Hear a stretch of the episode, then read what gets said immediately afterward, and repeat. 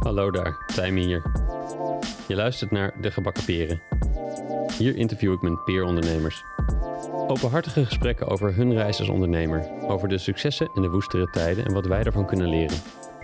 Maar juist ook over de persoon achter het bedrijf, over wat hun drijft en wat hun heeft gevormd en hoe het nu echt voor hen is om ondernemer te zijn. Of zoals de titel al zegt, wanneer zaten ze gebakken of wanneer zaten ze met de gebakken peren. Oké, dat is de enige en laatste keer dat ik die grap zal maken. Ondernemerschap is de beste school voor persoonlijke ontwikkeling, maar misschien kun je sommige lessen met minder schade en schande leren door slim te spieken. Of in het geval van podcasts, af te luisteren. In deze aflevering is Marielle Gussenhoven te gast. Met haar bedrijf Robbrands helpt zij ondernemers die willen bijdragen aan regeneratie om de wereld beter achter te laten. Ze helpt hen met hun merkpositionering en marketingstrategie, zodat ze kunnen groeien en zo meer impact kunnen maken. Dit doet ze met name voor merken met een product- of retailconcept, zoals Wilderland, Grutto, Seepje en Joni. In dit gesprek hebben we het over afscheid nemen van een oud carrièrepad en je kennis inzetten voor een betere wereld. Over het aantrekken van je CEO-pens en jezelf durven te verkopen. Over het kiezen van een niche van een niche en over regeneratie, een holistische context en haar 4x-E-model. Marielle brengt de kennis van de corporate marketing naar impactondernemers, maar ze doorleeft ook de kant van de natuur en regeneratie. En daarnaast nog de kant van psychologie en systemisch werk. Een knappe combinatie van drie werelden. Ik ben heel blij met wat ze deze sector inbrengt. Veel plezier met luisteren naar dit fijne gesprek. Hier is Marielle. Welkom dan, Marielle. Ja, Leuk dat je bent. dankjewel.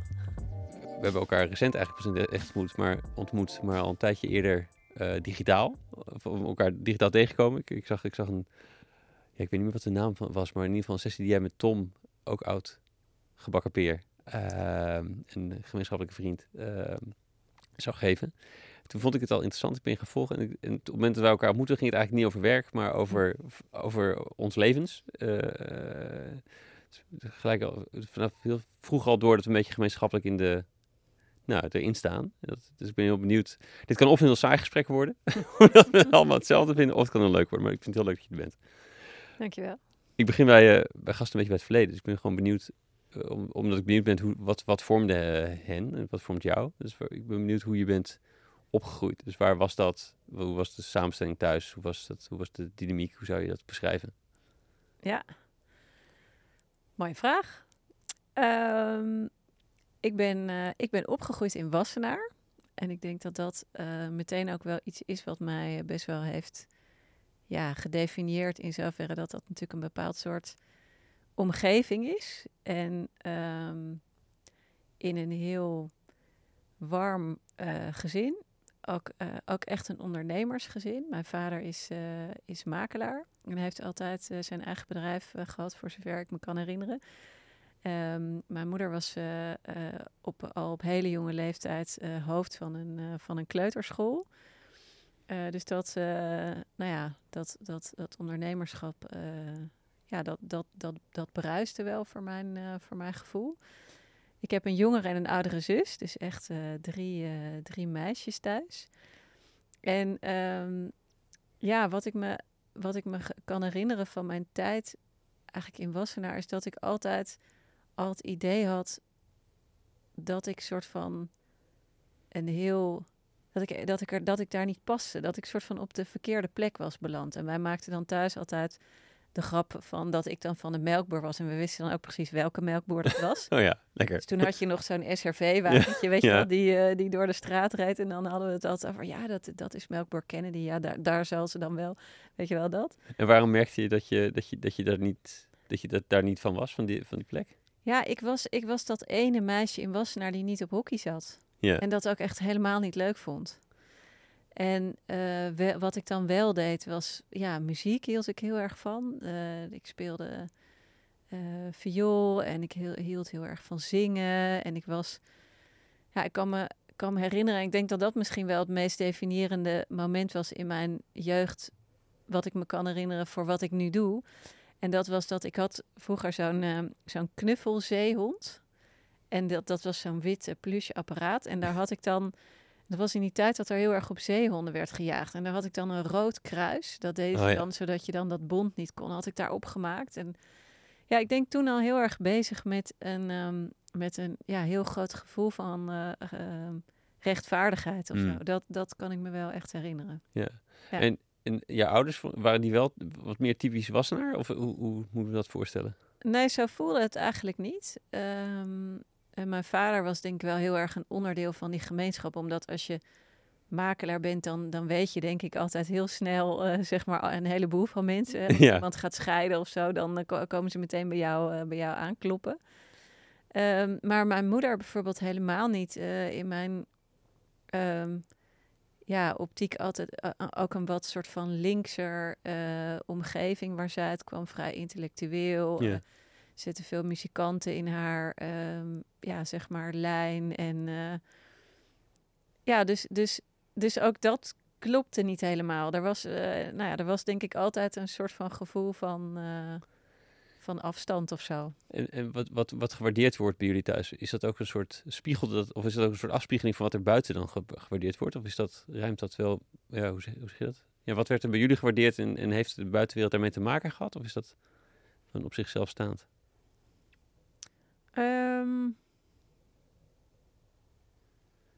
ja, dat vind ik een lastige vraag. Ja, ik denk inderdaad dat bijvoorbeeld eh, nou ja, muziek maken, kan ik me herinneren, iets was wat, eh, wat gewaardeerd werd. En, eh, ehm, maar, maar ik denk dat, dat we ook wel heel erg bezig waren met het verkennen van... Hè, ik was op een gegeven moment op zo'n pad van dingen die ik... Ik, ik zat bijvoorbeeld op de middelbare school en ik had alleen maar Engelse vrienden van de, van de British School. En ja, dat was dus anders dan, dan anders. En Mm. ik wilde graag ook een, een IB doen in plaats van het, eh, het VWO. En ik merkte heel erg aan mijn ouders dat ze dan meegingen op dat pad, maar het ook wel heel erg spannend vonden. Want dan, ja, dan kwam je ook op een heel ander soort scholen uit, eh, waar zij zich misschien wat minder senang bij voelden. Oh ja, Dus het was wel een soort van. Ja, het voelde een beetje als een ontdekkingstocht van wat is hier mijn plek voor mij. Eh, die, die eigenlijk tot, tot heel lang, ehm, ja, ook zeg maar toen ik al ouder was, wel doorging. Ja. Ja. Want je was, ik, ik neem aan dat school je aan zich wel goed afging als je vervolgens bent gaan studeren. Maar eh, misschien is dat niet waar. Misschien, ik weet niet hoe jij op school eh daardoorheen floot of niet. Ehm, ja, dat ging me op zich wel goed af. Eh, hoewel ik wel altijd iemand, iemand was die ehm, ja, ook wel heel erg met mijn omgeving bezig was en, Hmm. en andere dingen aan het ontdekken was dan alleen maar school. Ik kan me herinneren dat ik in, in twee eh, VWO eh, zat en echt eh, hopeloos verliefd werd op iemand. En nou, die ging toen weer die ging naar het buitenland verhuizen. En toen bleef ik vervolgens meteen zitten en ging daarna naar de HAVO, omdat ik echt helemaal van mijn stuk was. Maar verder ben ik inderdaad gewoon, ik heb inderdaad eerst HAVO gedaan, eh, eindexamen en na- daarna VWO. En ik kan me inderdaad herinneren dat dat me vrij oké afging. Ja, met een klein zijwegje zo in de, Ja. In de, Ja. in de, in de jaren door. Eh, ja, ja, precies. Ja. En, en eh, trokken die vakken, vak, gewoon op school, trok dat je interesse ook? Of, of viel dat mee? Ehm, ja, het een wat meer dan het ander. Hmm. Ehm, ik had eh, denk ik vooral interesse voor dingen die te maken hadden met maatschappelijke thema's. Nou ja, je had dan letterlijk zo'n vak maatschappijleer, wat ik dan bijvoorbeeld interessant vind. En inderdaad de muziekvakken. En ehm, ja, ik, ik wa- was, hield heel erg van alles wat met creativiteit te maken had. Dus of dat nou muziek was of... eh, nou, ik deed bijvoorbeeld eh, tekenen en kunstgeschiedenis als eindexamenvak. Ja, waar vaak nog een beetje lacherig over werd gedaan eh, in die tijd. Maar ik vond dat echt fantastisch. Hmm. Ja, het is een beetje de minder belangrijke vakken of zo. Ja, Ja. ja. terwijl, terwijl ik denk dat als ik nu terugkijk over naar wat ik nu nog in mijn leven heb, wat daar vandaan komt, nou dan is dat. Nou, ik hou bijvoorbeeld heel erg van, van mensen tekenen en portretten maken. En eh, ja, en, en dat is er nog steeds. En dat doe ik ook nog steeds. Ja, grappig. Dus, eh, Ja, ja, ja. geen wiskunde B wat je mee hebt genomen. Nee, nee het, is, het is vooral die, die creativiteit. En ik denk ook wel het, ehm, het anders denken of zo. Hmm. Dus of het, eh, het, het omdenken of denken van ja, hoe, hoe kan iets ook? Ja. Dat, ja. Ja, ik kan me voorstellen zeker dat je hier ook wel... eh, want ik weet al een beetje meer over wat- hierna volgde. En, eh, maar dat, dat, dat je hier later ook veel op gereflecteerd bent, hebt. En dan zie je die punten. Maar was het je toen ook al duidelijk dat dat... Dat, dat, dat, je, nou, dat je zoveel met die andere dingen bezig was? Of, of Ehm, nou, ik, ik denk dat er wel altijd al dat gevoel was van... wat is hier mijn plek? Hmm. En dat was niet altijd positief. Want dat vond ik soms ook best wel een ingewikkelde reis. Ik heb vaak gedacht van ja, waarom ben ik niet gewoon een van, een van iedereen, zeg maar. Om de een of andere reden voelde dat nooit echt zo. Ehm, maar ik denk inderdaad wel dat daar een soort van, meer als ik erop terugkijk nu, dan zie ik wel dat daar een soort van basis is gelegd voor wat ik nu doe. Ja. En wat ik nog steeds, wat me nog steeds mateloos ehm, interesseert.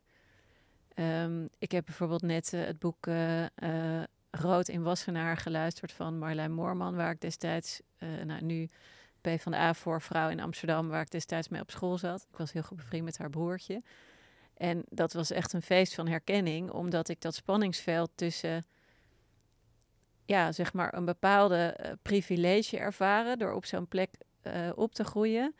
Ehm, als dat gevoel van, ja, wat hier gebeurt, dat klopt eigenlijk niet helemaal. En, en mensen hebben hier geen gelijke kansen. En daar, ja, ik, ik merk dat dat nog steeds heel erg allebei in mij zit. Ja. Ja, Ja. Ja.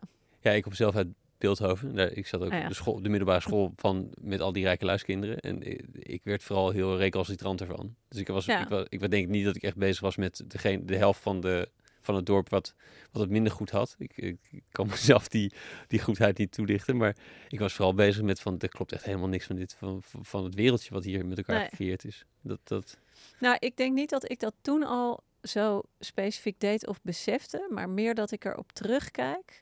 Als ik er nu erop terugkijk, denk ik, oh ja, dat, het heeft me wel echt iets meegegeven. ja, Ja. ja. Ja. Ja, je bent vervolgens naar Leiden gegaan, wat misschien ook best wel wassenaars is om daar te gaan studeren. Maar eh, psychologie gaan doen, hè?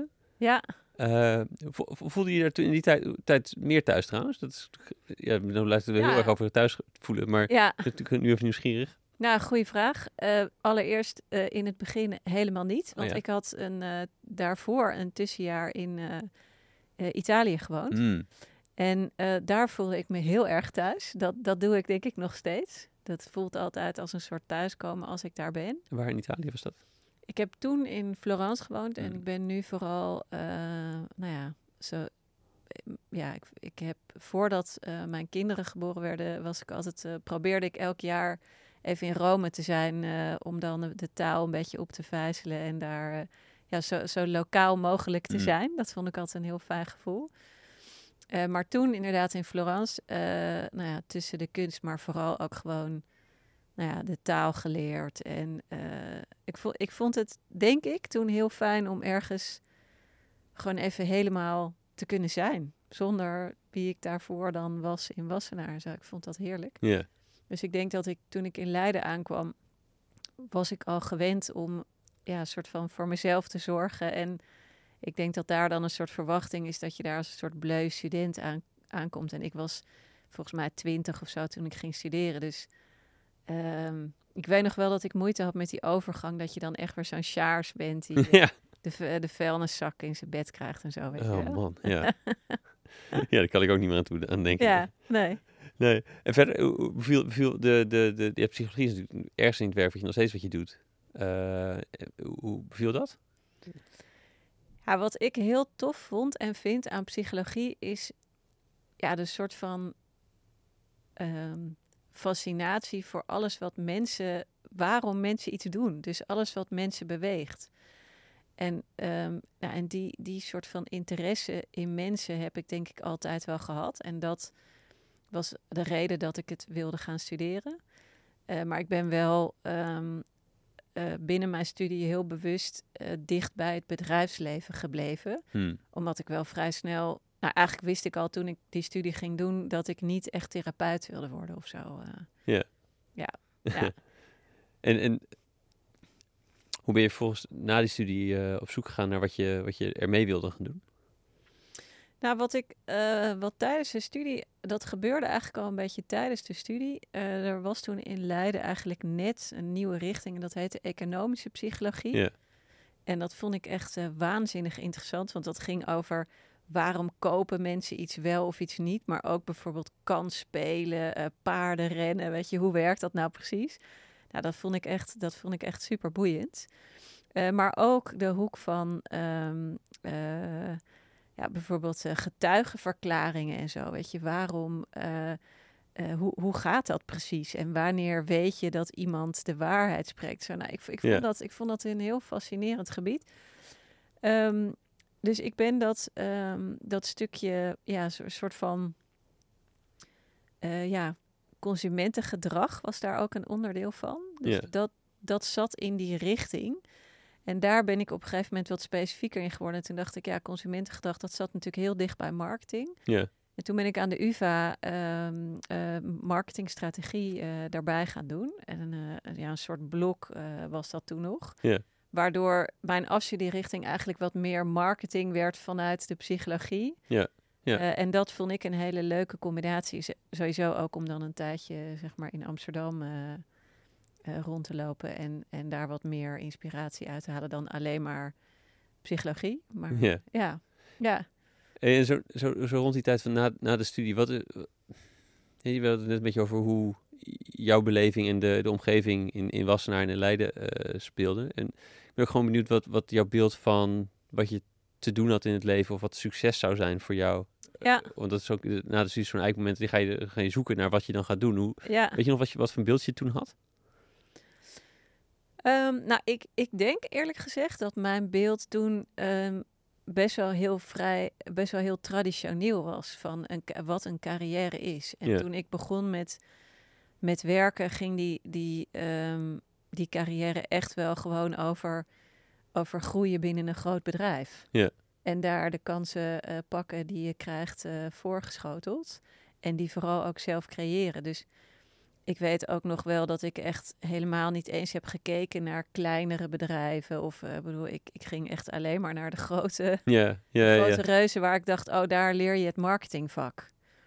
En ik moet zeggen, achteraf ben ik daar eigenlijk ook heel blij om dat ik dat zo heb gedaan. Qua waar je het leert, is, is het misschien vaak ook, Ja. ook daar. Misschien waren er in die tijd ook wel kleinere agencies. Dit is, Ja. dit, dit is, wanneer is dit? Dit is begin Ik ben gaan, eh, gaan, mijn eerste echte baan was in, ehm, grote mensenbaan. ja. Ja. grote mensenbaan was volgens mij in 2001. Ja. En daarvoor had ik, eh, mijn, mijn afstudeerstage was bij Nestlé, waar ik ook later ben gaan werken. Ja.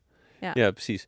En ja, wel, het is wel een tijd van de grote bedrijven toen. Ik weet, ik weet natuurlijk niet zoveel over de, nou, hoe, dat, hoe dat toen zat met marketing agencies, eh, precies in 2001. Maar ik kan me voorstellen dat je, dat je dan Ja. inderdaad gewoon bij zo'n groot bedrijf eindigt. Dat, dat was, ik zie er 2007 af, dus dat, dat, dat was toen eigenlijk niet anders. Behalve dat er opeens allemaal traineeships opgekomen waren natuurlijk. Ja.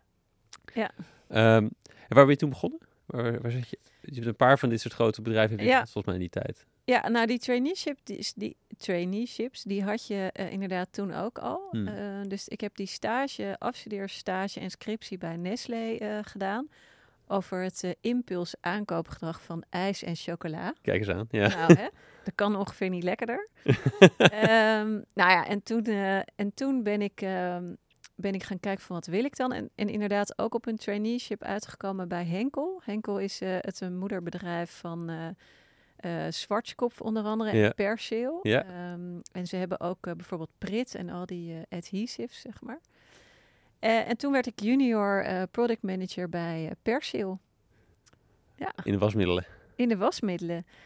En dat is een partij, nou dat was echt, dat, dat, dat was gewoon nog in de tijd dat ik weet nog mijn salesdirecteur, die had zo'n grote marmeren asbak op zijn, Oh, wauw. op zijn bureau staan.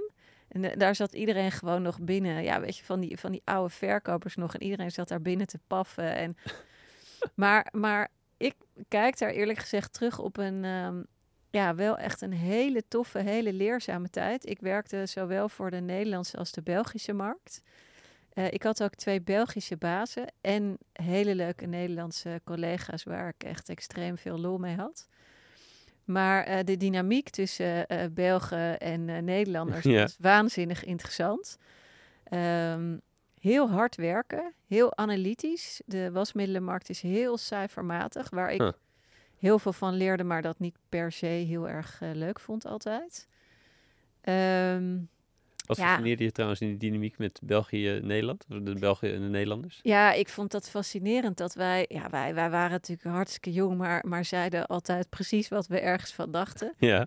En eh, nou, ik, ik weet nog wel dat mijn uh, Belgische baas, overigens echt een uh, ontzettend leuke vent, maar daar in het begin nog zoiets was van, oh, wat gebeurt hier allemaal met deze dames?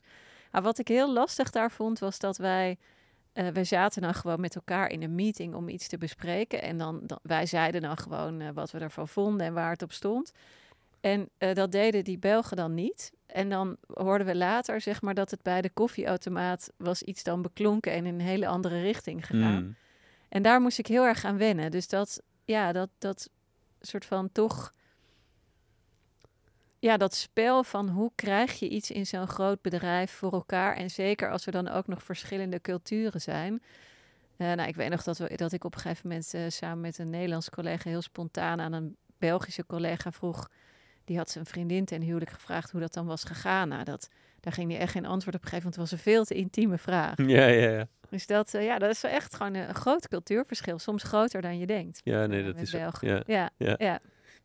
En ja, is grappig. Gewoon alleen al die marmeren tafel, zo'n beeld erbij. Dat, Ja. Diegene zit geroken.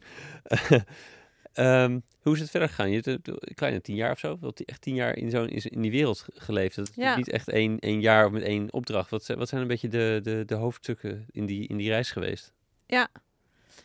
Nou, na, eh, ik, ben, ik heb bij Henkel eh, volgens mij in een krappe twee jaar gewerkt. En ik ben daar weggegaan niet omdat ik het per se niet meer wilde, maar omdat ik ehm, eh, een aanbod kreeg om terug te komen bij Nestlé. Hmm. En daar kon ik directeur Smarties worden, waar niemand natuurlijk ooit nee tegen zal Dat zeggen. kan niet. Nee. Dat was denk ik gewoon echt de meest waanzinnige baan die er was. Ja. Ehm, we ga, was in de tijd dat we eh, kinderen nog hun eh, gewicht in eh, Smarties cadeau gaven voor prijsvragen. Oh, wauw. En dat je dan, of bijvoorbeeld je lengte, dus dan in Smarties meten, weet je hoe, hoe lang je bent en dat kreeg je dan cadeau. Ja, en minder erg, een ja. mega dankbaar merk waar we alleen maar leuke activaties met kindertelevisie eh, eh, Mm. eh, deden. En superleuk. Nou, dat was dus het begin van mijn tijd bij Nestlé. Daar heb ik vijf jaar gewerkt. Eh, ook nog Maggie-meisje geweest. Wat, eh, Is dat wat- echt een term? dat is echt een term. eh, waar ik denk iedereen die dat ooit is geweest ook nog trots op is. Echt waar? Dat klinkt nou niet per se als zo'n term waar je trots op ja. bent. Maar Nou, wat het hele mooie is van het merk Maggi, eh, en met name dan zeg maar als ik terugkijk op mijn carrière, is dat dat toen nog een heel lokaal ontwikkeld merk was. Hmm. Dus we konden echt van productontwikkeling beneden in de keuken tot aan het zelf ontwikkelen van communicatie, campagnes voor televisie, dat kon je allemaal zelf doen. En eh, dat was natuurlijk in een tijd dat dat steeds meer geïnternationaliseerd werd. Bijvoorbeeld KitKat, ook een merk uit de Nestlé-stal. Ja, dat was toen, werd toen allemaal al op hoofdkantoorniveau besloten. Dus Maggi was daarin, vond ik, een hele mooie ehm, leerschool.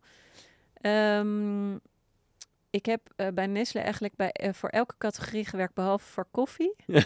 dus, ehm, dus ijs, eh Maggi, ehm, eh, eh, vergeet ik er dan nog één? Chocolade, inderdaad. En nou, koffie dus niet.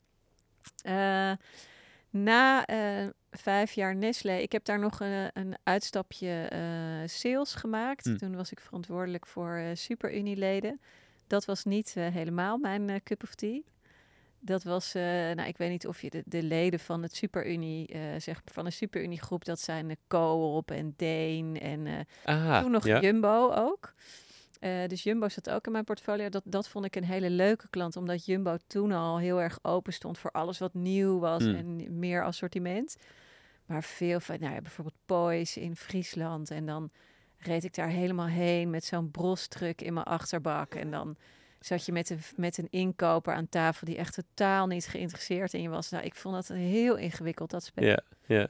was voor mij ook veel te commercieel. En ik miste daarin de creativiteit die het marketingvak natuurlijk wel heel erg Mm. heeft. Ehm, dus eh, daarna ben ik overgestapt eh, naar Albert Heijn. Ja. En ehm, ja, dat was dus eigenlijk mijn eerste stap in het retail vak. Ja, wat productenkant. Ja, ja. Voor daarvoor was het wat je dan eh, noemt eh, fast moving consumer goods. En nu werd het retail. En ja, eh, dat vind ik, vond ik heel grappig. Dat heet dan fast moving consumer goods. Maar retail is eigenlijk veel sneller. Dat was gewoon echt iets wat wij op dag 1 bedachten. Stond gewoon op dag 3 in, in al die 850 winkels van Albert Heijn. En ja, ik vond, ik vond dat een waanzinnige reis. En eigenlijk vooral omdat het zo'n. Nou, ik, ik denk dat ik heel veel van wat ik eh, bij Albert Heijn heb geleerd op het gebied van marketingstrategie. ehm, hoe schrijf je een goed marketingplan? Hoe schrijf je een goede briefing?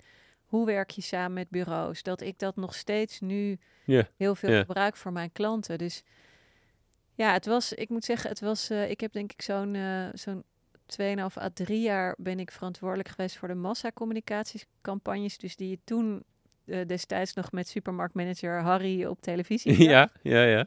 Ehm, ik deed vooral eh, de hamsterweken en uiteindelijk was ik ehm, eh, in de laatste periode verantwoordelijk voor de hele decembermaand van Sinterklaas tot aan Oud en Nieuw. En dat is ook het grootste omzetmoment natuurlijk Oh ja. voor zo'n retailer. Dus dat was heel tof, ehm, maar ook heel intens. Ja. Ehm, en dat is ook de periode dat ik een eh, tijdje een eh, burn-out heb gehad. Hmm. Volgens mij moet ik volgens de officiële diagnose zeggen dat ik overspannen was. Maar eh, nou ja, en toen ik eh, eenmaal uitviel, gingen twee mensen die baan doen die ik toen in mijn eentje deed. Dus het was nou ja, misschien ook wel te verwachten. Maar ehm, ja, daar is, daar is bij mij, nou ik denk vooral in die periode dat ik toen, ik denk dat ik zo'n half jaar echt thuis heb gezeten. Ehm, en ook een beetje, hè, dan ga je zo integreren en dan ga je weer werken. En ehm, dat heb ik ook bij Albert Heijn nog gedaan. Dat er, dat er toen wel eh, de knaag of eigenlijk het besef kwam van... Goh, ik werk in zo'n snoepwinkel qua communicatie... en ik bereik echt een soort van 90, 95 procent van Nederland... met de boodschap die, die ik of wij vertellen. Maar waar gaat het eigenlijk over? Hmm. En nou ja, dan zag je die voetbalplaatjes weer voor de winkels liggen. eh, eh, hè, die mensen daar dan achter Ja. lieten. En, en toen is mijn, nou, ik denk mijn, mijn reis naar wat ik nu doe begonnen. Van oké, ik, ik wil eigenlijk een ander verhaal vertellen. Ja.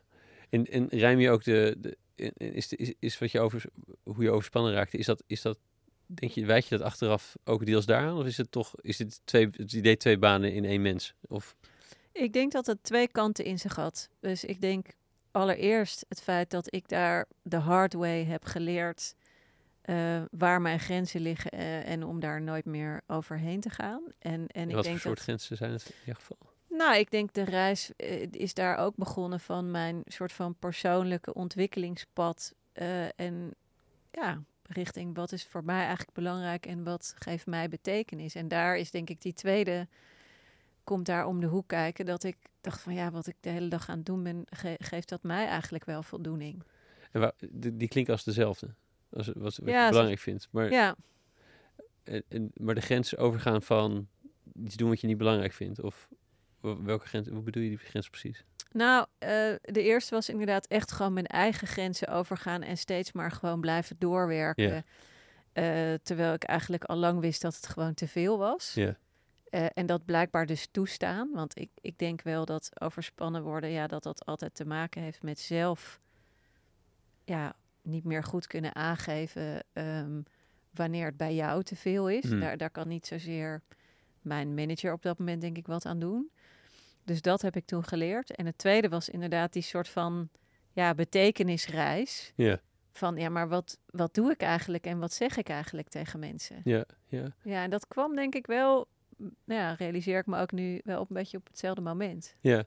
Hoe is, het, hoe is het vervolgens gegaan om, om weer te gaan proberen te werken bij, bij Albert Heijn? Dat is natuurlijk niks anders aan wat je moest doen. Misschien wel de maat waarin, maar Ehm, ja, ik ben wel een andere baan eh, gaan doen, want ik was dus toen al wel bezig met verkennen van ja, wat wil ik en, en, en kan dat ook binnen Albert Heijn? Ja. Eh, en dat was best wel heftig, want ik weet nog in die eerste periode dat ik net thuis zat, dat mijn benen echt letterlijk niet meer dat pand in wilden. Dus ik kwam gewoon niet meer de trap op, zeg maar, in, dat, in dat kantoor. Dus dan moest mijn baas mij buiten komen ophalen en dan, nou ja, zeg maar. Dus ik vond dat echt, nou, dat, dat was wel echt een, een groot besef hoe je fysiek zo, dat ik daar fysiek zo ehm, heftig op reageerde. Ehm, en toen ja, ben ik eigenlijk gewoon met Albert Heijn in gesprek gegaan en werd wel duidelijk dat de intensiteit van die baan als eh massacommunicatiemanager, dat ik dat gewoon niet meer kon en ook niet meer wilde.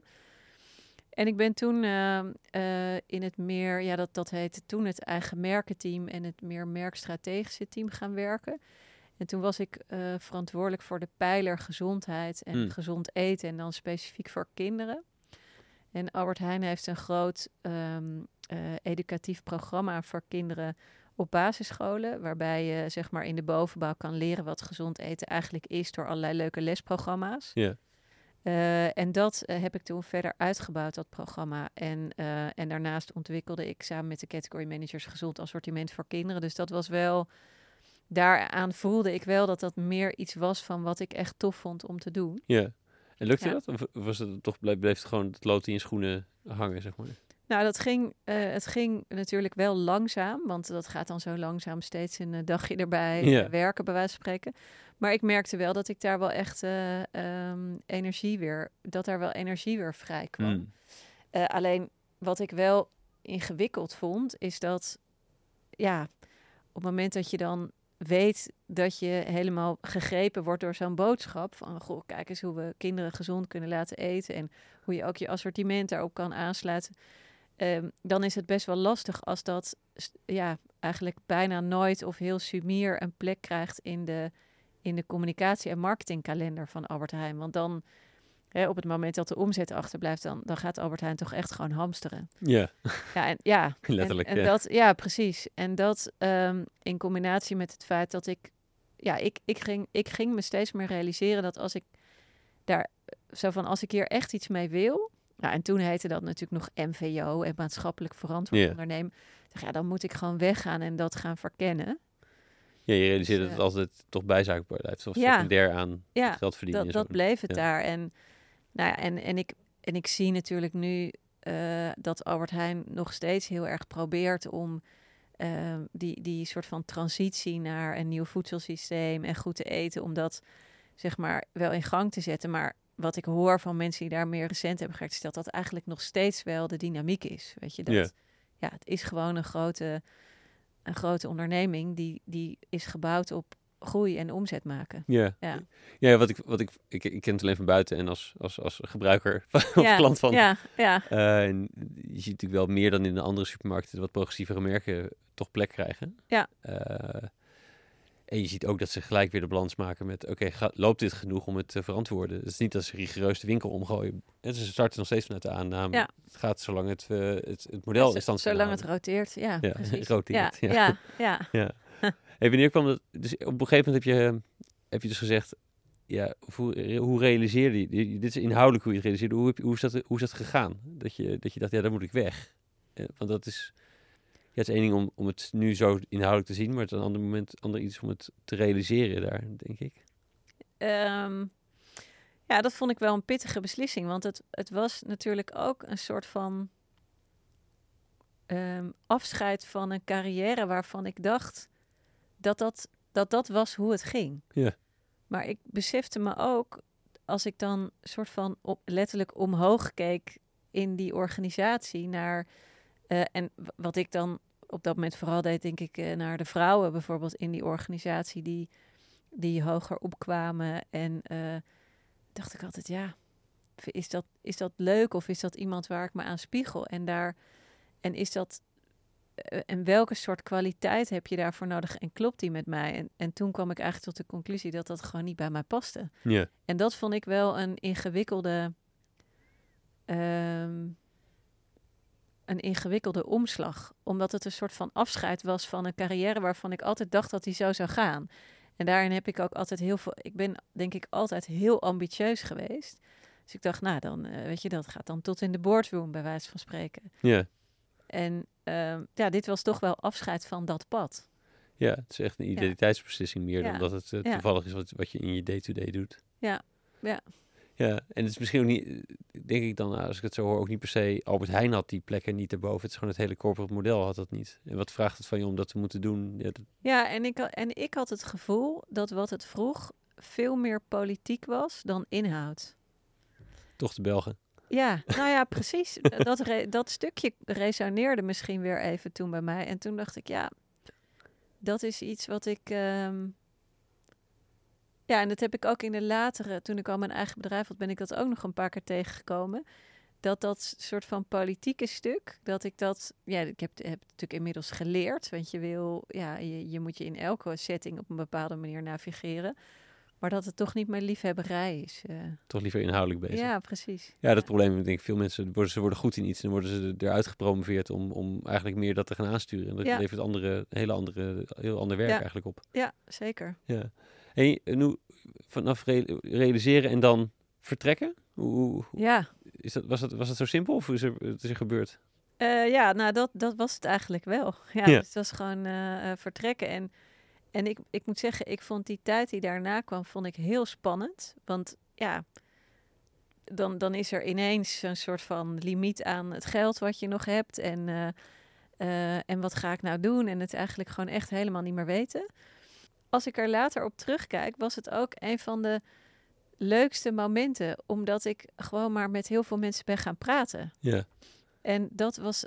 En daar zijn zulke leuke contacten uh, uitgekomen, die, som, waarvan ik sommige mensen nu nog uh, wel zie. En uh, ja, ik, ik ben ook een beetje gaan freelancen en gewoon kijken van ja, wat, wat gebeurt er nou en, en waar wil ik dan zijn? En hoe ging het in die tijd met, uh, je daarvoor overspannen? Ik kan me voorstellen dat het ook nog een paar jaar nasleep heeft en dat, dat, dat hier dan misschien niet dat knijterharde werk gelijk begint. Want ja, waarmee dan? Als je, ja. Uh, maar wel dat je misschien andere grenzen, zoals die spanning, hebt in, ja. in zo'n in zo'n fase. Hoe liep dat? Ja. Nou ja, wat ik zei inderdaad. Ik, ik, uh, ik kan me wel herinneren dat ik er soms wel heel onrustig van werd. Omdat ik mezelf dan oplegde van ja, maar er moet wel weer wat komen. Weet je, dus die soort van druk op mezelf. Ja.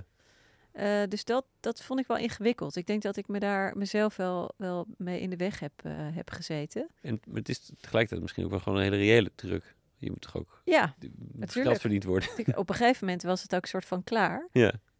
Um, en, um, nou ja, en, en daar is denk ik ook wel het besef begonnen waar ik, waar ik nog steeds in die realiteit leef ik nog steeds. Dat, dat als je voor ondernemers gaat werken die... Um, die, die ook bij wijze van spreken, zoals ik rondliepen met van ja, ik wil iets van impact maken. Uh, dat, dat daar dan niet per se heel veel geld zit, zeg maar, om ja. jou te betalen. Ja. En dat, uh, dat spanningsveld, dat was, dat was er toen al. En, en, wat voor eerste opdrachtjes kwamen er in die tijd? Of wat, wat, wat deed je toen? Um, ik heb toen uh, de, de, de soort van freelance opdracht die ik heb gedaan was voor wat toen nog Club van 30 heette. En dat heet nu Duurzaam Bedrijfsleven. Oh ja. van Juri van Alteren. En dat was, dat was eigenlijk een hele toffe verkenning. Want zij, zij verduurzaamde bedrijfsprocessen. En het idee was dan dat ik dan vervolgens die bedrijven kon helpen met het vertellen van dat verhaal. Nou, en daar hebben we een tijdje op gepioneerd. Maar eigenlijk was dat zelf nog best wel een startende onderneming. Dus het was wel lastig om daar een soort van beide dan klanten binnen te halen en dat rendabel te maken. Maar wel heel tof. En uh, nou ja, vooral omdat Jori nog steeds een hele goede vriend is en mijn buurman inmiddels. dus nou ja, we spreken elkaar nog steeds en duurzaam bedrijfsleven is natuurlijk inmiddels Change Inc. geworden en een mooi platform. Um, en ik ben op dat uh, moment, of eigenlijk vlak daarna, uh, de oprichter van Marie Stella Maris uh, tegengekomen, Patrick Munsters. En, um, en dat was voor mij een hele interessante rol. Dat was overigens ook mijn laatste vaste baan, want ik ben bij Marie Stella Maris uiteindelijk gewoon in dienst gegaan. En daar hebben we toen met een heel klein clubje, nou, er was Patrick, een commercieel directeur. Uh, nou, ik denk dat we met z'n vieren waren of zo, hebben we dat merk, uh, wat toen alleen nog water was. Hè, Marie Stella Maris draait om um, water drinken en water geven. Ja. Um, uh, om te zorgen dat iedereen toegang heeft tot schoon drinkwater. En, en wat, wat voor mij zo um, betekenisvol is geweest in dat merk, is dat het voor mij eigenlijk voor het eerst de soort van samenkomst was van wat ik nu ethiek en esthetiek noem. Mm. Dus het, het, ontstond heel erg vanuit de drijfveer van Patrick om... Hè, hoe kan het toch zijn dat niet iedereen toegang heeft tot schoon drinkwater? En vervolgens uh, hebben we dat merk op een hele aantrekkelijke manier... ja, een beetje lifestyle-achtige manier in de markt gezet... waardoor mensen daar ook echt bij wilden horen. Yeah. En dat was, uh, was vrij nieuw. op dat moment. En dat was een hele, ja, dat, dat heeft mij heel erg geïnspireerd. Ja, mooi.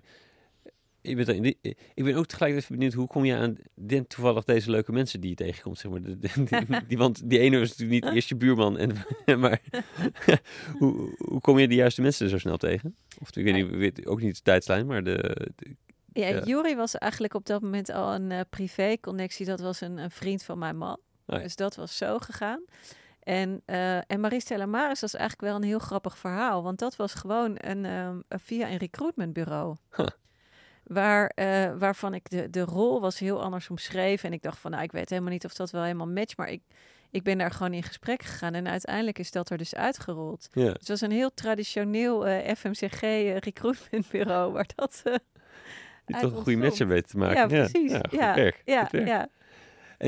Was je ook op andere punten, ik, ik- sinds na Albert Heijn, zeg maar, dat je zo'n hele weg inslaat, ehm, toch wel twee mooie, mooie, zo, mooie opdrachten of, of weer een baan. Maar dat toch, dat die, dat die ontdekkingsreis van wat wil jij hierna nog steeds, wat is dan het, succes of wat is dan de carrière?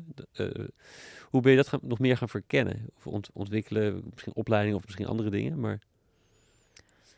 Ehm, nee, een opleiding eh, eigenlijk niet. Of ik kan het me niet meer herinneren. Dus dan was het denk ik niet heel... eh, ehm, nee, ik, ik denk dat dat echt het, het soort van via, eh, via, via gesprekken met allerlei mensen was. En daar eh, zijn een aantal mensen gewoon die mij heel erg hebben eh, geïnspireerd. Nou, ik kan me herinneren bijvoorbeeld dat ik toen Kees Klomp heb gesproken, Oh ja. die nu, nou ja, zeg maar, denk ik een van de grootste voorvechters van de betekenis-economie en dan zeker ook in combinatie met, met communicatie en merken bouwen. Nou, die, die heb ik toen een keer gesproken, omdat hij daar ook mee was begonnen en een bepaald pad had afgelegd. Maar ik heb ook nog een andere hele leuke creatieve ondernemer gesproken die waar we toen nog hebben verkend of we samen een soort reclamebureau wilden opzetten. Dus er zijn eigenlijk allerlei soort van leuke initiatiefjes uit ontstaan waar uiteindelijk Maricela Maris dan hetgeen was wat het meest bij mij klopte, denk Ja. ik ook. Ja. Ja. Hoe lang heb je daar gezeten? Eh, nou, dat is wel een interessante. Ik heb daar eh, denk ik krap, helemaal niet zo lang, krap twee jaar gezeten, omdat ik toen zwanger werd. Ja. En dat ging, ja, ja, precies. Dat, dat, Ja. dat, dat ging wel vol verrassing in die zwangerschap, geloof ik. Ja, die was, eh, die was heel interessant, Ja. inderdaad. Ja, Ja, Ja. interessant. ja. Natuurlijk bevallen van, van, van, van, van een mooie tweeling. Van een mooie tweeling. Ja. Ja. Ja. Ja. Ehm, ja, en, maar waarom ben je bent daar toen weggegaan? Hoe, hoe Ja, dat was best eh, een ingewikkelde situatie. Want ik eh, had eigenlijk. Hè, nou, ik begon daar natuurlijk heel voortvarend en eh, het, de, de hele merkstrategie neerzetten. Ehm, eh, ik heb daar toen creatieve partijen bij gezocht. We hebben, nou, wat, wat het hele bijzondere van Marie Stella Maris was, en ik weet niet in hoeverre dat nu nog zo is, maar dat, dat, dat er ook een marketingbudget was. Hmm. En vaak is dat zeker bij een start-up natuurlijk heel beperkt. Ehm, maar omdat Patrick natuurlijk zelf zo'n liefhebber is van alles wat te maken heeft met beeld en creativiteit. Hij wilde bijvoorbeeld heel graag een film eh, maken om het merk eh, te introduceren. Dus dat hebben we toen onder andere gedaan in een, in een aantal steden, dat ook opgenomen. Dus dat was een hele bijzondere reis. Eh, en ik zat natuurlijk bij mijn oud-collega's van Albert Heijn aan tafel, omdat we hadden bedacht dat als je eh, veel, veel water wil kunnen geven, dat je dan ook veel volume moet draaien. Ja, ja. Eh, dus dan, we dachten, nou, dan moeten we dus het, het betere alternatief zijn voor spa eh, in de supermarkten. Dus nou ja, Albert Heijn was eigenlijk heel enthousiast. Ik denk dat er toen op dat moment nog niet heel veel merken waren die dat op die manier deden. En nou, toen stonden we in 850 winkels. ja. En dat was eigenlijk net gebeurd. En ik had op dat moment ook al een meer soort van ja, uitvoerende eh, brandmanager aangenomen in het team. En ik, er zaten ook wat eh, meer content en creatieve mensen. Dus eh, mijn team, zeg maar, daar was, was aan het groeien. Ehm, dus het was een heel... Ja, ik heb het ervaren als een heel heftig moment. Niet alleen voor mij, maar ook voor hun ja. om ineens, ik kan me nog heel goed dat briefje herinneren van mijn, van mijn arts in het LUMC, die, die daar echt zo opschreef van, nou ja, iets in de trant van dat ik niet meer mocht eh, bewegen of werken of dat Ja. ik plat moest, weet je dat. En dat was al, nou, volgens mij in de dertiende week of zo van mijn zwangerschap. Je had amper aan Dus- mensen verteld misschien nog. Ja, ja, ja. Dus dat was, eh, dat, dat was eh, voor mij heel heftig. Want ik ging daar natuurlijk weg, terwijl ik wel nog in dienst was. Want ja, ik bedoel, ik, we gingen natuurlijk met een soort van vervroegd zwangerschapsverlof. Ja, ja. Maar voor hun, in de fase van een start-up, dat je een, een, een marketingmanager zeg maar dan aan moet houden, dat was natuurlijk ook heel heftig. Ja, Dus dat heb ik wel als ingewikkeld ervaren. Want ja, ik kreeg natuurlijk nog betaald. Ehm, eh, tot het moment dat de jongens ook geboren werden, veel te vroeg en nog in de couveuse lagen. Maar ja, toen moest ik natuurlijk wel in gesprek met eh Karel en Patrick van ja, hoe, hoe gaan we dat dan doen? En dat, dat vond ik wel heel ingewikkeld. Ja. Waarbij Ja. zo'n- bij, bij, bij een ding, iets als een Albert Heijn, dan denk je, denk je daar niet twee keer over na. Van, dan, dan denk je, jongens, eh, Ja, daar heb je een potje voor, zeg Ja. maar, bij Albert Heijn. En daar, nou ja, in, in die tijd dat ik bij Albert Heijn uitviel, heb ik dat inderdaad ook ervaren dat dat potje er echt was. ja, Maar nu was dat natuurlijk anders. En ik vond dat heel, ehm, ja, ik vond dat heel ingewikkeld. En, en ik, ja, ik vond ook, ja, ik vond dat ook lastige gesprekken. Ja, ja, Ja. god, het, het, is, het is ergens begrijpelijk en ergens is het natuurlijk eh, heel dubbel. Want dit, dit maakt het voor de, dit, het is heel ongelijk tussen de man, man en vrouw. Ja, Dus man kan je er ook uitleggen zeker. even na, na, na, na- rond de geboorte van je kinderen, maar dat, dat, dat is toch altijd anders. zeker. Ja, Hmm. ja. En, en hoe is dat gesprek uiteindelijk gegaan? Nou, ik kan me wel herinneren dat dat, ehm, ehm, dat, dat soms wat grimmig was. Hmm. Ehm, en dat was natuurlijk in een periode. Ik denk dat die gesprekken een soort van gestart zijn in de periode dat de jongens nog in het ziekenhuis lagen. Dus dan ja, kan je je voorstellen dat ik ook niet zeg maar mentaal, emotioneel eh, op mijn allerbest was. dus ik vond het heel moeilijk eh, om, die, eh, om die gesprekken te voeren. En dat was, ja, het is, het is ook niet helemaal zonder slag of stoot ehm, eh, gegaan. Hmm. Wat, wat ik denk uiteindelijk, hè, hebben we daarna elkaar nog een aantal keer gesproken, wel weer is goed gekomen. Maar ja, ik vond, ik vond het lastig. Want het was voor mijn gevoel een situatie. Ja, als, toen mijn kinderen op die manier geboren werden, zo prematuur en zo kwetsbare setting, ja, dan kan je bijna niet anders dan, ja, dan word je een beetje die leeuwin, zeg maar, voor je kinderen. Ehm, maar ja, ik vond het wel lastig, omdat ik tegen, te- tegelijkertijd daar wel echt een hele mooie tijd heb gehad. Ja. Ja. Ja, het, ik kan me ook voorstellen dat, je, dat eh, hoe je er nu op terugkijkt heel anders is hoe je het toen beleefd hebt. In, in- Zeker. In, in, in- Ja, en dat je nu ook wel de soort van de complexiteit van het is een start-up ziet of zo. En dat je dat, nou ja, misschien dat dan ook hebt, maar dat je eh, en de leeuwin bent en tegelijkertijd het heel moeilijk vindt om te, te vragen of zo. Of te, Ja. te, te, te Ja. eisen, ja. Ja. Hmm. Ja, dat is lastig. En, en, maar, en wat de uitkomst van het gesprek was? Nou, de uitkomst van het gesprek was dat ik, ehm, dat ik wel ben weggegaan. Maar dat we daar een aantal maanden, weet ik niet, eigenlijk niet meer precies, maar voor hebben afgesproken dat, in ieder, dat ik in ieder geval nog even de ruimte had om eh, nou ja, weer op mijn benen te komen. Tot het moment dat ik zelf ook echt weer kon gaan werken. Ja, maar Eh, en had je dus toen al een beeld bij? Dat je, hoeveel maanden dat nodig zou moeten hebben voor jou? Nee, want ik ben ehm, uiteindelijk alles bij elkaar er een jaar echt uitgewerkt Ja. toen.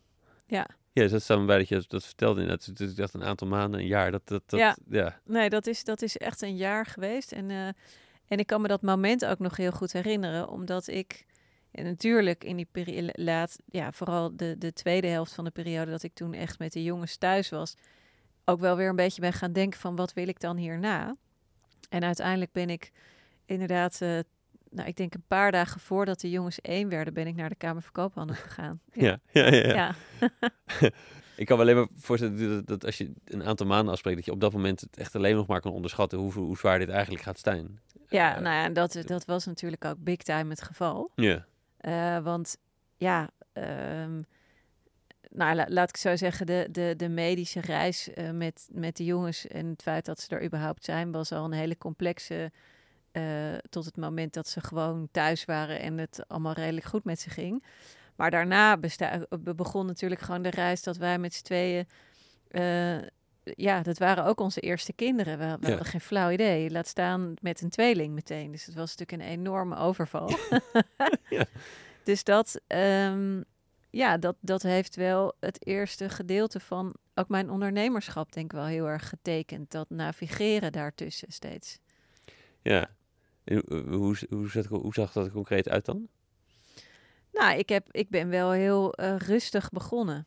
Eh, en eh, dat was nou ja, rustig begonnen. Ik moet zeggen, als ik er nu op terugkijk, eh, had ik wel meteen een aantal hele toffe merken. Maar ik werkte nog niet heel veel dagen. Nee. Dus gewoon puur qua tijd die ik in mijn bedrijf stopte, was dat gewoon nog minder dan als ik bijvoorbeeld kijk naar hoe dat nu is. Ja. Ja, ja, ja, precies. Nou ja, wat ik, dit kan ik kan niet helemaal naast zitten, maar dat ook nog een beetje lijkt te zien, is dat je, dat je het ook wel duidelijk om, om bepaalde gezinsverplichtingen heen vormgeeft. En, eh, of, Ja. zo kom je over dat, dat, dat je manier hoe je onderneemt ook het, die dingen gaan in elkaar of zo. En, en, het een moet ook wel voor het andere kunnen wijken. Ja, Het ondernemen Ja. gezinsleven dan. ja, en ik denk dat, dat, dat dat dan weer voortkomt uit het feit dat ik inmiddels heb geleerd waar mijn grenzen liggen en wat ik nodig heb om, Mm, om fijn, zeg maar, in mijn, eh, in mijn, in mijn lijf te zitten en, en, en alles te doen wat ik belangrijk vind. ja, En ik denk dat dat daar ook bij past. Ja, Zij, zij Otto en Gijs komen wel op de eerste plek, zeg maar. Van, hè, en, en inmiddels denk ik dat, het, dat ik... Nou, ja, misschien was dat in het begin soms ook wel iets te veel. Ik heb er denk ik ook wel echt weer, wel, wel weer moeten leren om, om gewoon af en toe even schaamteloos voor mijn werk te kiezen. mm. Dus dat is wel echt een enorme balansspel geweest, denk ik, de afgelopen tijd. Wat, wa- wat je daarvoor misschien nog te veel je kinderen moest verzorgen? Of dat, ik me voor- dat- beeld van ze prematuur zijn, dat blijft natuurlijk Ja, lang hangen, denk ik. Ja, dat blijft lang hangen. En ook de soort van kwetsbaarheid die daarbij Ja, komt kijken. ja. Dus ja, ik bedoel, we hebben de situatie gehad tijdens mijn zwangerschap dat, ehm, dat een van de twee soort van was opgegeven. En ook dat, dat die soort van werd opgegeven omwille van de ander. Ja, Ja, en dat is natuurlijk een beslissing die je eigenlijk nooit zou moeten maken als ouder. En gelukkig is dat uiteindelijk ook helemaal niet gebeurd. Maar alleen al dat soort, eh, ja, soort van emotie die je moet verwerken op zo'n moment. Ja, dat betekent ook dat, dat, dat, dat, ze, dat ze denk ik in het begin vooral wel echt... Ja, misschien wat kwetsbaarder voor mij voelde dan, eh, dan een kind wat met eh, vijf kilo, zeg maar, weet je, bolle wangen geboren wordt. Ja, ja, ja, nee, van een paar gevallen in mijn omgeving waar ik het zie, dat is, precies zo, ja. ja, Dat best wel lang het, het beeld ah, meehoudt van dit zijn hele kleine kwetsbare kinderen. ja en, en sowieso, ja, het feit dat je zo prematuur geboren bent, heeft natuurlijk ook nasleep voor je latere leven. Hmm. En de intensiteit daarvan, nou, ik kan me nog herinneren dat een van mijn artsen zei, ja, je weet het als ze vier zijn. Ja. Maar ik denk dat het er nog steeds, ze zijn nu negen, dat het nog steeds wel zijn nasleep heeft. Ja. Ja. ja. ja. Hey, je, hebt- je hebt een paar van die soort van nou, eh, zaadjes van hoe, waar jouw visie eh, uitkomt al een beetje toegelicht. Maar ik ben benieuwd hoe dat verder is gaan ontwikkelen. Je hebt natuurlijk de- de- wat het over de, nou, misschien al ergens, ergens in Wassenaar, maar ook, ook bij de, bij de Albert Heijn. eh eh Marie-Stella Maris, ik vergeet die naam, ik vergeet altijd hoe ik die moet uitspreken, die drie, maar de- ook, daar ook. Eh, maar hoe, hoe is dat verder gegaan in het, in het, in het vormgeven van nou, wat, je, wat, je ging, wat je wilde gaan doen, wat je wilde gaan bijdragen? Nou, wat ik uiteindelijk wilde doen, dat, ja, dat scherpt zich natuurlijk nog steeds aan. Maar toen, toen ik begon en naar de Kamer van Koophandel eh, ging, wist ik eigenlijk eh, een paar dingen zeker. En dat was dat ik mijn marketing-expertise die ik had opgedaan bij grote bedrijven, dat ik die voor maatschappelijke initiatieven wilde inzetten. Ja. En ik weet nog wel, toen ik begon, was ik nog helemaal niet zo strak en afgebakend in wat dat dan precies was. Dus ik ben nog ook nog best wel wat kanten uitgegaan. Maar die twee elementen, dat zat erin. Had je toen al een beetje, nou ja, dat is precies misschien wat je zegt, dat het nog niet zo strak afgebakend was. Maar wat is jouw beeld met wat al die maatschappelijke initiatieven nodig hadden van die kennis die jij had? Nou ja, dat is natuurlijk een hele mooie vraag. Want maatschappelijk is natuurlijk van alles. Ik heb in het begin ook voor, best wel voor een aantal culturele organisaties bijvoorbeeld gewerkt. Of nog verkend om bijvoorbeeld voor musea eh, mijn expertise in te zetten. Maar wat ik, de overtuiging die ik had, was dat ik iets had geleerd wat ik heel vanzelfsprekend vond bij grote commerciële bedrijven. En dat als ik merkte dat ik in het omveld kwam van de culturele sector, maar ook NGO's eh, en groene ondernemers, om het zo maar te zeggen, die alleen maar vanuit een groene drijfveer, maar niet vanuit ondernemerschap of marketing Ja, bedrijf ja. dat die dat gewoon helemaal niet hadden. Dus daar zag ik een soort van kans, omdat ja, om dat samen te laten gaan. Ja. Ja. Ja, dat, dat- precies. Die, die, en dan wat het dan precies ging behelzen, dat, dat is toch een beetje, beetje zoeken. Ja, dat, Hoe ben je dat gaan aanvliegen? Hoe heb je dat Ja. eigenlijk gevlogen? Zeg misschien beter Nederlands, maar... ja, ik, ben, ik ben echt letterlijk gewoon begonnen. En hoe, heb wat dan? Echt Met? eh, gewoon. Ik had ook helemaal niks eh, gestandaardiseerd of zo. Ik ging gewoon. eh, eh, ik, ik, ik had ook ik had wat van die boekjes van, eh, van Albert Heijn. Weet je, soort van, van die way of working dingen die we dan deden en zo. Nou, dat pakte ik er dan wel eens bij. En, en ik, ik ging gewoon eh, eh, sessies met die ondernemers doen. En dan eh, ging ik eh, eh, positioneringen uitschrijven en marketingplannen maken. Ja, en dat, eh, en dat eh, deed ik zo, ja, gewoon echt zo van de een op de ander. En ik was in die tijd nog helemaal niet gestandaardiseerd in dingen. Ik deed gewoon wat de een ondernemer nodig had en dan weer wat de ander. Je- hoe- als wat verkocht je dit? Of was het gewoon gratis sparren? Of was het... eh, het- Nee, we hebben gewoon een uur, uurtarief. Ja, Dus ik had gewoon een uurtarief bedacht. Had ik dan over rondgevraagd. En ik had een uurtarief bedacht. En, eh, en daarvoor, op basis van dat uurtarief en de ervaring die ik dan had met de vorige ondernemer, maakte ik dan een voorstel. ja. En ehm, nou ja, zo, zo is onder andere, nou heb ik ehm, een aantal projecten inderdaad in de eh, meer culturele hoek gedaan. Maar, oh, maar zo is vrij snel eigenlijk bijvoorbeeld eh, Joni ook eh, op mijn pad ge- gekomen, wat toen nog geen Joni heette, maar VIP Organic. Ja, En nou, ik, ik denk dat, dat dat wel een van de merken is, of het tweede merk denk ik na Marie Stella Maris, wat mij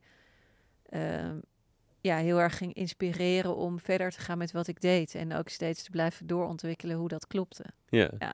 Wat is jouw rol precies in die hele Joni... eh, ik De weet niet- Joni-affaire. Af, nee, ja, nee, ik weet als wat was de opdracht? Ik weet niet hoe ik het moet noemen. Maar de, de Joni-affaire. Ja, dat was eigenlijk heel tof, want ik ontmoette ehm, eh, Mariah ehm eh, Mansveld-Beck eigenlijk gewoon omdat zij bij een yoga-instructrice was. Ja. En dat zij echt waanzinnig fijne yogalessen gaf. Eh, en zij vertelde mij toen dat ze eh, samen met Wendelin eh, dit idee had. ontstaan vanuit ehm, ja, haar eigen persoonlijke ervaring dat zij een voorstadium van baarmoederhalskanker had gehad. En haar gynaecoloog haar aanraden om alleen nog maar biologisch katoenen, ehm, eh, tampons en maandverband te gebruiken. En toen dacht ze, ja, waarom dan eigenlijk? Ja, nou ja, toen kwam ze er dus achter dat daar gewoon allemaal plastic, Mm, eh, rayon, pesticiden, allemaal dat soort troep in zit. En die, zij had die RH-erlevenis ervaren van dat wij dus dat soort producten als vrouw vanaf ons dertiende gewoon gebruiken, terwijl eh, niemand daarover nadenkt en er ook niet op het doosje staat wat erin zit. Ja, en zij vertelde mij dat verhaal en ik had toen die aha-erlevenis ook dat ik dacht van holy shit, weet je, als dat zo is, dat is echt misseboel. ja. Eh, en ik dacht, oké, maar dat verhaal moeten we dus gaan vertellen. Ehm, dus ik heb toen, eh, ja, de opdracht was eigenlijk bouw een merk. Want wat ze hadden was, ze hadden die producten bedacht. En ze heette dus VIP Organic. En ze hadden een fabriek gevonden die het kon maken. En dat, dat was het. ja heel, heel, heel pril. Heel pril, ja. Ja. En wat ook fijn was, ze hadden, een, ehm, ze hadden de ASN Wereldprijs eh, gewonnen. Oké, En ja. daar er was er dus een potje. Ehm, nou dus ik heb toen ehm, samen met hun een eh, merkpositionering en een marketingstrategie ontwikkeld. En daar, ehm, en daar bureau eh, Tonic bij eh, gehaald. Tonic is een grote grafisch, of groot eigenlijk niet, maar een, een, een, een van de bekendste grafisch ontwerpbureaus van Nederland. Nee, zulke bureaus zijn nooit grote mensen, maar kunnen wel heel veel gedaan, grote Ja, dingen gedaan hebben. ja. Precies. Ja. Ja. Wat een hele. Ik had al vaker met ze samengewerkt, dus ik had daar zelf een heel goed gevoel bij. Maar wat achteraf een hele spannende keuze was, want zij hadden nog nooit een verpakking ontwikkeld. Ah, ja, ja, ja. Ehm, en ook nog nooit voor zo'n soort product gewerkt. Maar wat ik zelf heel interessant vind, en dat is denk ik ook heel, ja, zeg maar tekenend voor wat ik nu doe. Is ik hou er heel erg van om eerst te kijken naar wie ben je als merk. Nou, Hmm. dat was dat positioneringstuk wat we met elkaar hadden gedaan. En vervolgens van ja, wie past daar dan eigenlijk bij om dat ook creatief naar een hoger niveau te tillen? Ja. En ehm Tonic is heel goed in maatschappelijk geëngageerd ontwerp. Ja, En we zaten natuurlijk in een categorie te kijken waar niemand tot vanaf de jaren tachtig had niemand daar meer naar gekeken. De OB's en de, nou ja, het is echt, dan ga je echt van huilen als je voor dat schap staat. Dus zij hadden wel echt zin in zo'n zo'n opdracht, zeg maar. Ja, terwijl ze Eh, eigenlijk nooit verpakkingen deden. En ook nee. dit, dit soort verhaal ook nooit zo. Nee, maar ik vond dat disruptief. Nou, dus wel, zeg maar, dat soort, de, die, dat maatschappelijke verhaal. Ja, En ook dus heel geëngageerd ontwerp, maar niet deze specifieke, ja, zeg maar, de supermarktcategorie producten. nee, want als je iemand had gevraagd die dat wel altijd deed, dan had je ook niet gekregen wat je nu kreeg. Nee, dus ik vond die soort van vernieuwing die er daardoor in is gekomen, ja, dat vind ik nog steeds een van de grote successen, zeg maar, van die ik eh, in mijn werk heb gedaan, natuurlijk samen met, eh met Tonic. En dat is iets wat ik nog steeds echt super belangrijk vind. En daarom Mm. ben ik ook bewust geen bureau begonnen, omdat ik echt geloof dat elke klant die ik ontmoet is, is weer zo eigen en zo anders. En Ja. ik vind het heel tof om gelijkgestemde mensen daarbij te zoeken die dan ja, in een soort van gelegenheidscoalitie zo'n merk naar een hoger niveau brengen. Ja, ja nee, je- Ja. je wel heel, heel scherp weten neer te zetten. Ja, Eh, ja, vrij ik, ja. neutraal verwoord. Maar ja, ja. ja. Ehm, ja, hoe is die weg verder gegaan dat je, dat, je, dat je wel meer standaardiseerde of meer het processen begon te herkennen van dit is eigenlijk wat ik telkens aanbied. Ja, ik moet nu een beetje lachen, want ik denk, ik denk dat dit mijn soort van grote les is geweest in het werk wat ik doe. Is ik, ja, ik weet inmiddels wel dat ik gewoon inhoudelijk gewoon een goede marketeer ben. En dat was ook de reden dat ik dat bedrijf begon. Maar ik had nooit geleerd hoe je ondernemer moest zijn. Nee, nee. Ik weet, weet- het af en toe nog steeds niet misschien. maar ik denk dat dat op een gegeven moment... Nou, ik heb, ehm, eh, ik denk iets van... Nou, dat is denk ik echt iets van twee of drie jaar geleden pas gewerkt met een Amerikaanse eh, coach. En zij... eh, ja, dat, dat was eigenlijk voor het eerst. Ik deed dat traject met haar en ik heb bewust ook voor haar gekozen. Ik volgde haar al heel lang omdat zij ehm, haar onderneming helemaal had ingericht vanuit zeg maar, het ritme van de, van de natuur. Dus eigenlijk de ja. dynamiek van de natuur. Dat interesseerde mij heel erg. Maar tegelijkertijd vond ik het ook heel boeiend. Dat die soort van Amerikaanse verkoopmentaliteit iets is wat mij heel erg vreemd was. Ja, En dat vond ik dus juist interessant. Er zat iets van allergie ja, bij haar, waarvoor ik dacht van, oh, dan wil ik wel met haar werken. En daar is denk ik mijn pad begonnen dat ik echt, ja, wat zij altijd noemt, mijn eh, CEO-pants aandeed. ja, Dat ik echt dacht van, oh ja, maar dit is gewoon, dit is misschien wel een eenmansbedrijf, maar dit is gewoon, dit is gewoon een bedrijf. ja, En dan ben je dus ondernemer. ja, ja. En dat was voor mij een hele belangrijke switch. Ja, Ik, ik, ik, ik zat even gewoon even na. Ik moest, ik moest even opletten. Want ik, ik, mijn gedachten gingen naar. Maar wacht even, het Amerikaanse verkopen. Dat lijkt heel erg op wat je in de corporate wereld al deed. Ook al waren het misschien geen niet de Amerikaanse bedrijven. Maar, maar dat is toch anders geweest. Of, Nou, dat voelde anders omdat het niet. ehm, nou, kijk, ik denk gewoon voor, mijn, voor mijn klanten en het soort klanten, wat, wat in mijn geval ook heel vaak eh, FMCG-partijen zijn nu. ja, eh, daar weet ik dat heel goed voor. Weet je ook zeg maar hoe je je bedrijf moet vermarkten en met welke saleskanalen je kan groeien en hoe je dat doet op een manier die past bij je merk. Maar zeg maar een business-to-business dienstverlener zeg maar, in de markt zetten en daar succesvol mee zijn. Dat had ik gewoon nog nooit gedaan. Nee, maar, de, en, het, Amerikaanse aspect ervan, dat kan in beide zitten. Of tenminste, het, ver- het verkopende. ja, aspect. dat, dat voelde voor mij toch anders. Toch om de een of andere Omdat je het zelf bent, in plaats van het product. Nou, misschien ook wel omdat ik het zelf ben. Ja. Ja, en, en ik vond dat zij op een hele... ehm, aan de ene kant hele persoonlijke manier, waardoor het heel dichtbij kwam. In haar, ik bedoel dan haar eigen marketing en communicatie. En aan de andere kant ook gewoon heel erg duidelijk en heel erg gewoon van, nou ja, dit is mijn product. En dat kan je kopen. Ja, Zeg maar. En op zo'n manier dat je uiteindelijk ook echt denkt van, ja, dit, dit moet ik hebben. ja. Ja, en dat was echt, ja, dat, dat, dat was echt wel ehm, een mindset switch of zo. ja. Ja. Want eh, kun je beschrijven van wa- waar zat, hoe, hoe hing die er bij jou eerst dan? Nou, het, het ging bij mij gewoon heel erg opportunistisch. Dus van de ene opdracht naar de andere. Ik dacht er ook helemaal niet over na. Er kwam gewoon weer iemand op mijn pad en dan ging ik dat een beetje doen. En ik had helemaal niet, wat ik in dat traject bijvoorbeeld heb gedaan. Ik had helemaal niet mijn ideale eh, klant bijvoorbeeld heel scherp. Ehm, en ik denk dat als je dat wel hebt, eh, wat, wat ik nu heb, dan, dan sindsdien begrijp ik ook veel beter van ja, wat, eh, wie, wie is diegene? Waar is die? Wat heeft hij precies nodig? Wat kan ik voor een diensten aanbieden die daar veel beter bij passen? En, en dat, ja, dat, dat lijkt wel alsof dat allemaal nu in elkaar valt of zo. Ja. En is de... Even kijken of ik het goed heb hoor, of ik het goed begrijp. Zit, zit dus het, het kiezen voor een klant en daar beter, dus daar specifiek iets voor ontwikkeld hebben. Haalt dat ook de gêne van de verkoop weg?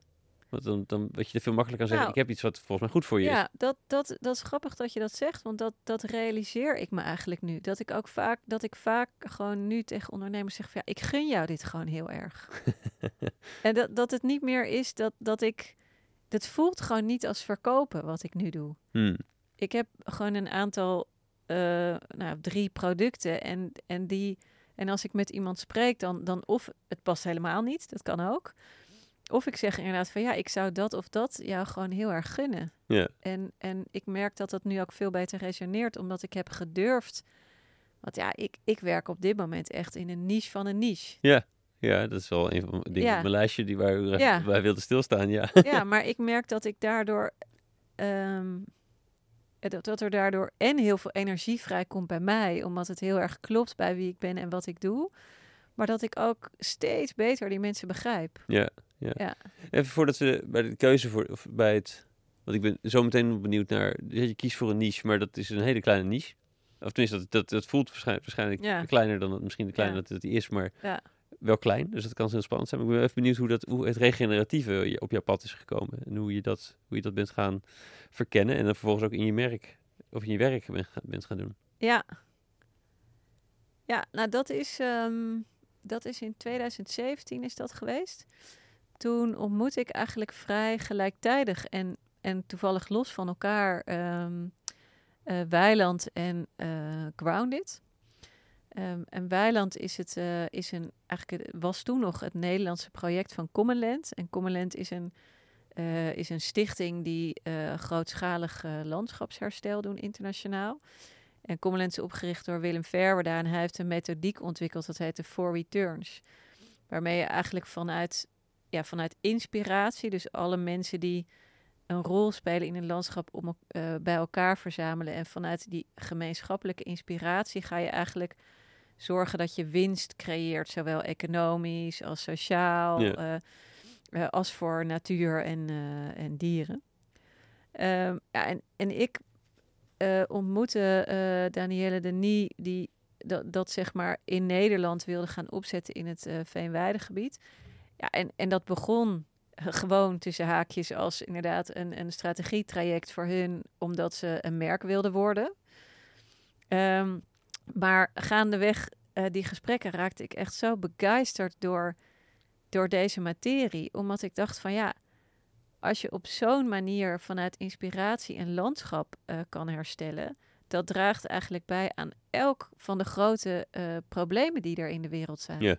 Dus dat draagt bij aan, aan watervoorziening, dat draagt bij aan het feit dat mensen op hun plek willen blijven en niet gaan, eh, eh, eh, zeg maar, niet hoeven te vluchten naar een andere plek. Dat er gewoon voedselvoorziening is daar, dat watermanagement klopt. Nou, eh, ehm, dat, dat, vond ik, dat vond ik zo fascinerend.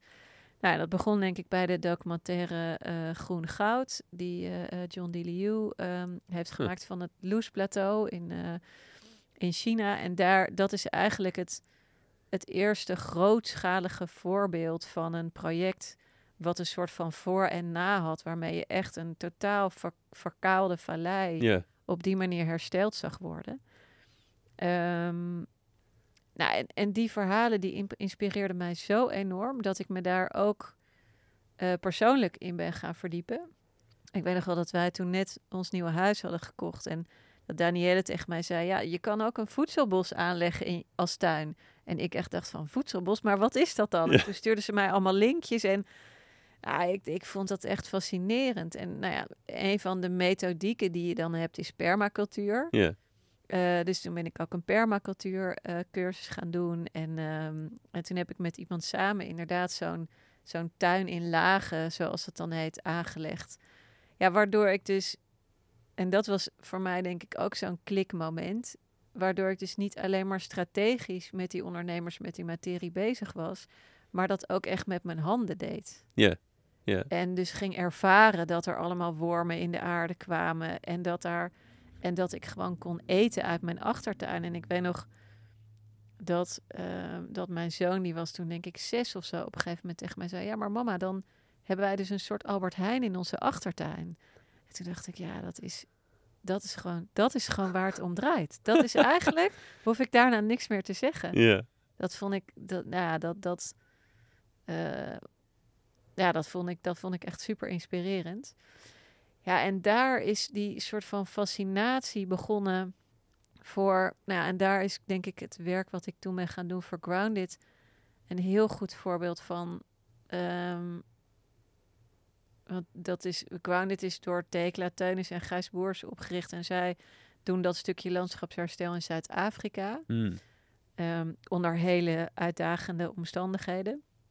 En wat we daar hebben verkend, en dat was voor mij als marketeer echt revolutionair, was hoe kan je nou beginnen met wat een landschap nodig heeft en dat aanplanten, wat in hun geval rozemarijn, eh tijm, eh, nou ja, dat soort gewassen en, en thee bijvoorbeeld was. Hoe kan je nou wat een landschap nodig heeft in balans brengen met wat de markt wil? Mm. En daar ontstond mijn fascinatie voor. Ik was natuurlijk als marketeer teer heel erg opgeleid vanuit wat wil een consument. En eh, no matter what, dat wil ik krijgen. Ja. Ja, en, En dat ga je hier- maken en dat, dat wordt het dan. Ja. Ja, en, en nu dacht ik ineens van ja, maar hoe tof zou het eigenlijk zijn als wij gewoon een bordje hebben in de supermarkt waar staat: ja, sorry, we hebben een overstroming gehad. Dit is er even niet, maar dit is er wel. Weet je, en dat is volgens mij een dynamiek waar we de komende tijd veel meer naartoe gaan moeten. Weer een, ja, op een manier met eten omgaan eh, eh, waarbij je weer veel meer verbonden bent met wa- waar dat eigenlijk vandaan komt. ja, en dus ook eh, moet accepteren dat niet alles maar altijd kan. Nee, precies. En, dat, dat, je dus. dat niet eens meer als accepteren moet gaan zien. Dat is gewoon wat het is. Nou ja, daar, daar is mijn fascinatie ontstaan voor het feit dat we allemaal een onderdeel zijn van de natuur. En dat dat dus ook betekent dat, ehm, en dat is misschien, ja, dat, dat meest cruwe scenario, dat, dat gebruik ik niet zo heel veel in mijn werk, maar, maar het is wel zo. Kijk, met de aarde komt het wel goed. Maar wij zitten op een soort van pad voor uitsterving. Ja. En dat eh, betekent dat we onze onze verbinding en onze omgang daarmee gewoon fundamenteel anders moeten gaan bekijken. Ja. Ja, en, en dat, dat was voor mij echt een soort van mega eye-opener. Dus, dus vanaf dat moment ben ik ja, ja, op een hele organische manier in, in meer van dat soort trajecten gerold. Ik, ik ben uiteindelijk nog een jaar hoofdmarketing bij Commonland geweest. Ook helemaal niet zo bedacht, maar gewoon omdat ik de inhoud zo tof vond. Eh, maar daar overigens wel achter kwam dat zo'n type organisatie niet bij mij paste. Maar wat ik wel heel leuk vind om te doen, is om hè, op het moment dat zo'n eh, landschap wordt hersteld, dan ontstaat daar altijd eh, een business case uit. En, ehm, en dat betekent dat je dus ook een merk kan bouwen. En het, het bouwen zeg maar, van merken die, die daaruit voortkomen, dat vind ik heel tof. En wat is de business case die altijd ontstaat? Tenminste, een business case, dus niet altijd eentje misschien, maar wat, wat, wat, wat gebeurt er als je het herstelt? Nou ja, wat er gebeurt is, je gaat bijvoorbeeld nadenken over, ehm, nou, wat heeft natuur nodig? Nou, dat is meer biodiversiteit. Ehm, wat hebben boeren nodig? Nou, nieuwe verdienmodellen, want ehm, ja, boeren hebben het natuurlijk, nou, dat is mega actueel, die hebben Hmm. het heel moeilijk. Nou ja, en dan, eh, nou, daar is bijvoorbeeld Wilderland een hele mooie eh, case voor. Ehm, dan kan je dus eh, stroken kruiden inzaaien bij boeren en hun daarmee een extra verdienmodel geven. En je gaan afvragen van ja, wat kan ik dan met die kruiden doen? Ja, Nou, en daar kan je toevallig hele lekkere thee van maken, ja. waardoor je ook nog geen thee meer uit eh, Thailand of Sri Lanka hoeft te halen. precies. Dus Hoe is eh, trouwens met de TH bij eh, de eenzaamheid? Je hebt het laatst weer gezien. ja, ja die, staat er, die staat er mooi bij. Ja, ja, wat ik ervan heb gezien wel. voor de luisteraar. Ja, dat is natuurlijk de boerderij van Joost van Schie. Ja. Een oud, oud, oud gast, maar ook een inspirerend boer. Ja, absoluut. Ja, nou ja, Joost is, daar, is eh, gelukkig ook inmiddels mijn klant, maar daar, daar ook echt een onwijs bijzonder eh, voorbeeld van. En, en Joost helemaal, want ik zeg altijd eh, tegen Joost van ja, als je het op een eiland kan, dan kan het overal. want hij moet echt letterlijk alles van de ene naar de andere kant varen natuurlijk. Ja, een bootje al. Ja, maar ja, en, en wat ik zo ontzettend tof vind, is dat ja, toen, toen ik daar een beetje in 2017 mee begon en dan in gesprekken met een aantal mensen die daarmee bezig, ja, dan zit iedereen natuurlijk aan te kijken van uh, wat is dat dan? Ja, en inmiddels is, is regeneratie ja, echt een soort van beweging aan het worden in Nederland. Ja. En, en zijn er uh, zoveel meer mensen die daar op allerlei verschillende manieren mee bezig zijn, dat dat, ja, dat maakt mij wel heel erg hoopvol. Ja. Ja. Ja. Ja. Oh, ik ja, dus nee, en vervolgens heb je dan dus, oké, ik realiseer me dit allemaal. Waarschijnlijk gaandeweg steeds een beetje drastischer. Uh, en je wil steeds meer voor dit soort bedrijven alleen maar werken. En heb dus een keuze te maken, ik ga, mijn niche, ik ga een niche van een niche in. Uh, wat, wat, nee, daar vul ik hem in, maar de, de, dat kan me voorstellen dat je dan denkt, dat is wel een klein, dat is klein, dat is moeilijk. Dat wordt spannend ja. als ik zo ga kiezen. Hoe ja, ben je daarmee omgegaan? Nou, ik bedoel, ik ga ook niet beweren dat het makkelijk is, want het is ook nog steeds elke dag spannend. Alleen wat ik wel heb gemerkt, is dat ik steeds beter begrijp um, ja, wat die be bedrijven wel en niet kunnen. Dus dat is één ding. En het andere ding is natuurlijk ook wel dat er ook een stroming van uh, investeerders en, en, stichtingen op gang is gekomen die heel graag wil dat dit soort bedrijven slagen. Hmm. Kijk, en, en dat betekent natuurlijk ook weer dat ik mijn werk kan doen. Dus dat, dat is één kant. En de ja. ander is dat. Um, um, ja, dat, dat ik denk ik steeds beter ging begrijpen. Um, ja, en dat is dat vier, een soort van vier eetjes model, wat ik heb uiteindelijk ja, niet eens heb ontwikkeld, maar gewoon ontdekt. We hebben er al, we hebben er al twee gehad, hè? Ja, ja, nee, en, uh, en ethiek. Ja, ja, precies. Dat ik steeds be uh, beter ging begrijpen van ja, wat is dat eigenlijk als je regeneratief. Nou, het begint eigenlijk bij wat is regeneratief eigenlijk? En wat betekent het dan als je een regeneratief merk bent? En kijk, het is natuurlijk niet zo dat je helemaal vanuit, um, dat je altijd helemaal zoals Wilderland vanuit de natuur en werk met landschapsherstel hoeft te ontstaan. Je kan ook gewoon zeggen, ja, ik ben een merk en ik wil daar naartoe groeien. Op wat voor manier ja. dan ook. Dus, Ja. dus, maar de niche is inmiddels inderdaad wel merken die de ambitie hebben om dat te zijn. Um, en waar het ook echt klopt. Want daar heb ik inmiddels natuurlijk wel een kleine bullshit radar van... Uh, wil je alleen maar een groen verhaal vertellen, dan uh, ben ik er meestal niet bij. Ja. hey, nog even, wat zijn de andere twee eetjes? Ja, nou de, de eetjes zijn um, um, ethiek, uh, esthetiek, economie en ecosysteem. Dat zijn de vier eetjes. En um, ethiek draait voor mij heel erg om vanuit welke drijfveer heb je je bedrijf opgericht? Mm. En gaat dat echt om het geven van betekenis? Um, en dat is ook de reden dat ik alleen maar voor ondernemers werk die dat echt al hebben. Ja. En, uh, en esthetiek is voor mij. Ja, esthetiek letterlijk is natuurlijk altijd heel erg hoe ziet iets eruit. Maar dat gaat voor, voor mij eigenlijk om alles wat je nodig hebt om dat verhaal op een bepaalde manier te delen. En um, en de kracht van goede creatie en design daarin. Ik heb wel echt. Een van de dingen die mij heel erg drijft, is gewoon om te zorgen dat je in elke categorie uh, iemand hebt of een merk hebt die gewoon uh, het, kan, het kan winnen van de status quo. En dat jij als consument, zeg maar, het meest regeneratieve merk ook echt het meest aantrekkelijke merk Ja, vindt. en dat is niet alleen in de vormgeving, maar dat zit hem in... in Ja, dat zit hem in toon, dat zit hem in tekst, dat zit hem in um, um, ja, je, je communicatiestrategie. Dus gewoon welke middelen gebruik je. Dat zit hem natuurlijk in al die nuances daarvan. Ja, Um, en economie staat voor mij eigenlijk gewoon voor een hele slimme business case. Ik, ik geloof wel echt dat, uh, dat we um, ja, dat, dat geld verdienen en impact maken elkaar versterken. En dat je winst maken nodig hebt om ook echt uh, het verschil te kunnen maken. Dus ja, daar, daarvoor werk ik ook niet voor uh, NGO's meer, maar alleen maar voor commercieel ondernemers. En ecosysteem is eigenlijk, die, deze drie had ik al een tijdje. Ja. En ecosysteem is er vrij recent bijgekomen en die werkt eigenlijk twee kanten op. Ik heb altijd een pijltje naar binnen en een pijltje naar buiten. Um, en uh, de ene ecosysteem gaat heel erg over, um, ja, ben je inderdaad met je bedrijf onderdeel van het grotere ecosysteem waar we allemaal uh, een onderdeel van zijn. Dus dat, dat, dat gaat weer over dat holistische, we zijn allemaal met elkaar verbonden manier van denken. Maar het andere ecosysteem o- is ook gewoon met wie werk je samen. Want ehm, ja, ik zie toch nog best wel veel ondernemers die proberen om alles zelf te doen.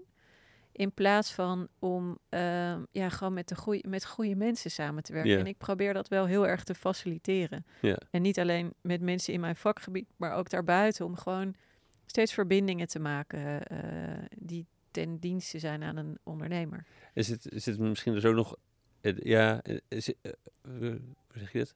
Zit het hem ook nog in die, wat je daarvoor zegt, zei het regeneratieve landschappen of landbouw, dat je daar, dat je ook de lokale gemeenschap wil daar weer zijn? Is dat, is dat zo- Ja. spiegelt dat ook in, in merken die misschien minder met land te maken hebben, maar wel met eh, andere vormen? Ja, dat kan het zeker, dat kan het zeker ook zijn. En, en, en sowieso is het grappig dat letterlijk het woord ecosysteem lijkt altijd alleen maar om natuur te gaan. Maar een ecosysteem, net als een landschap, daar, daar horen wij als mensen ook bij. Ja.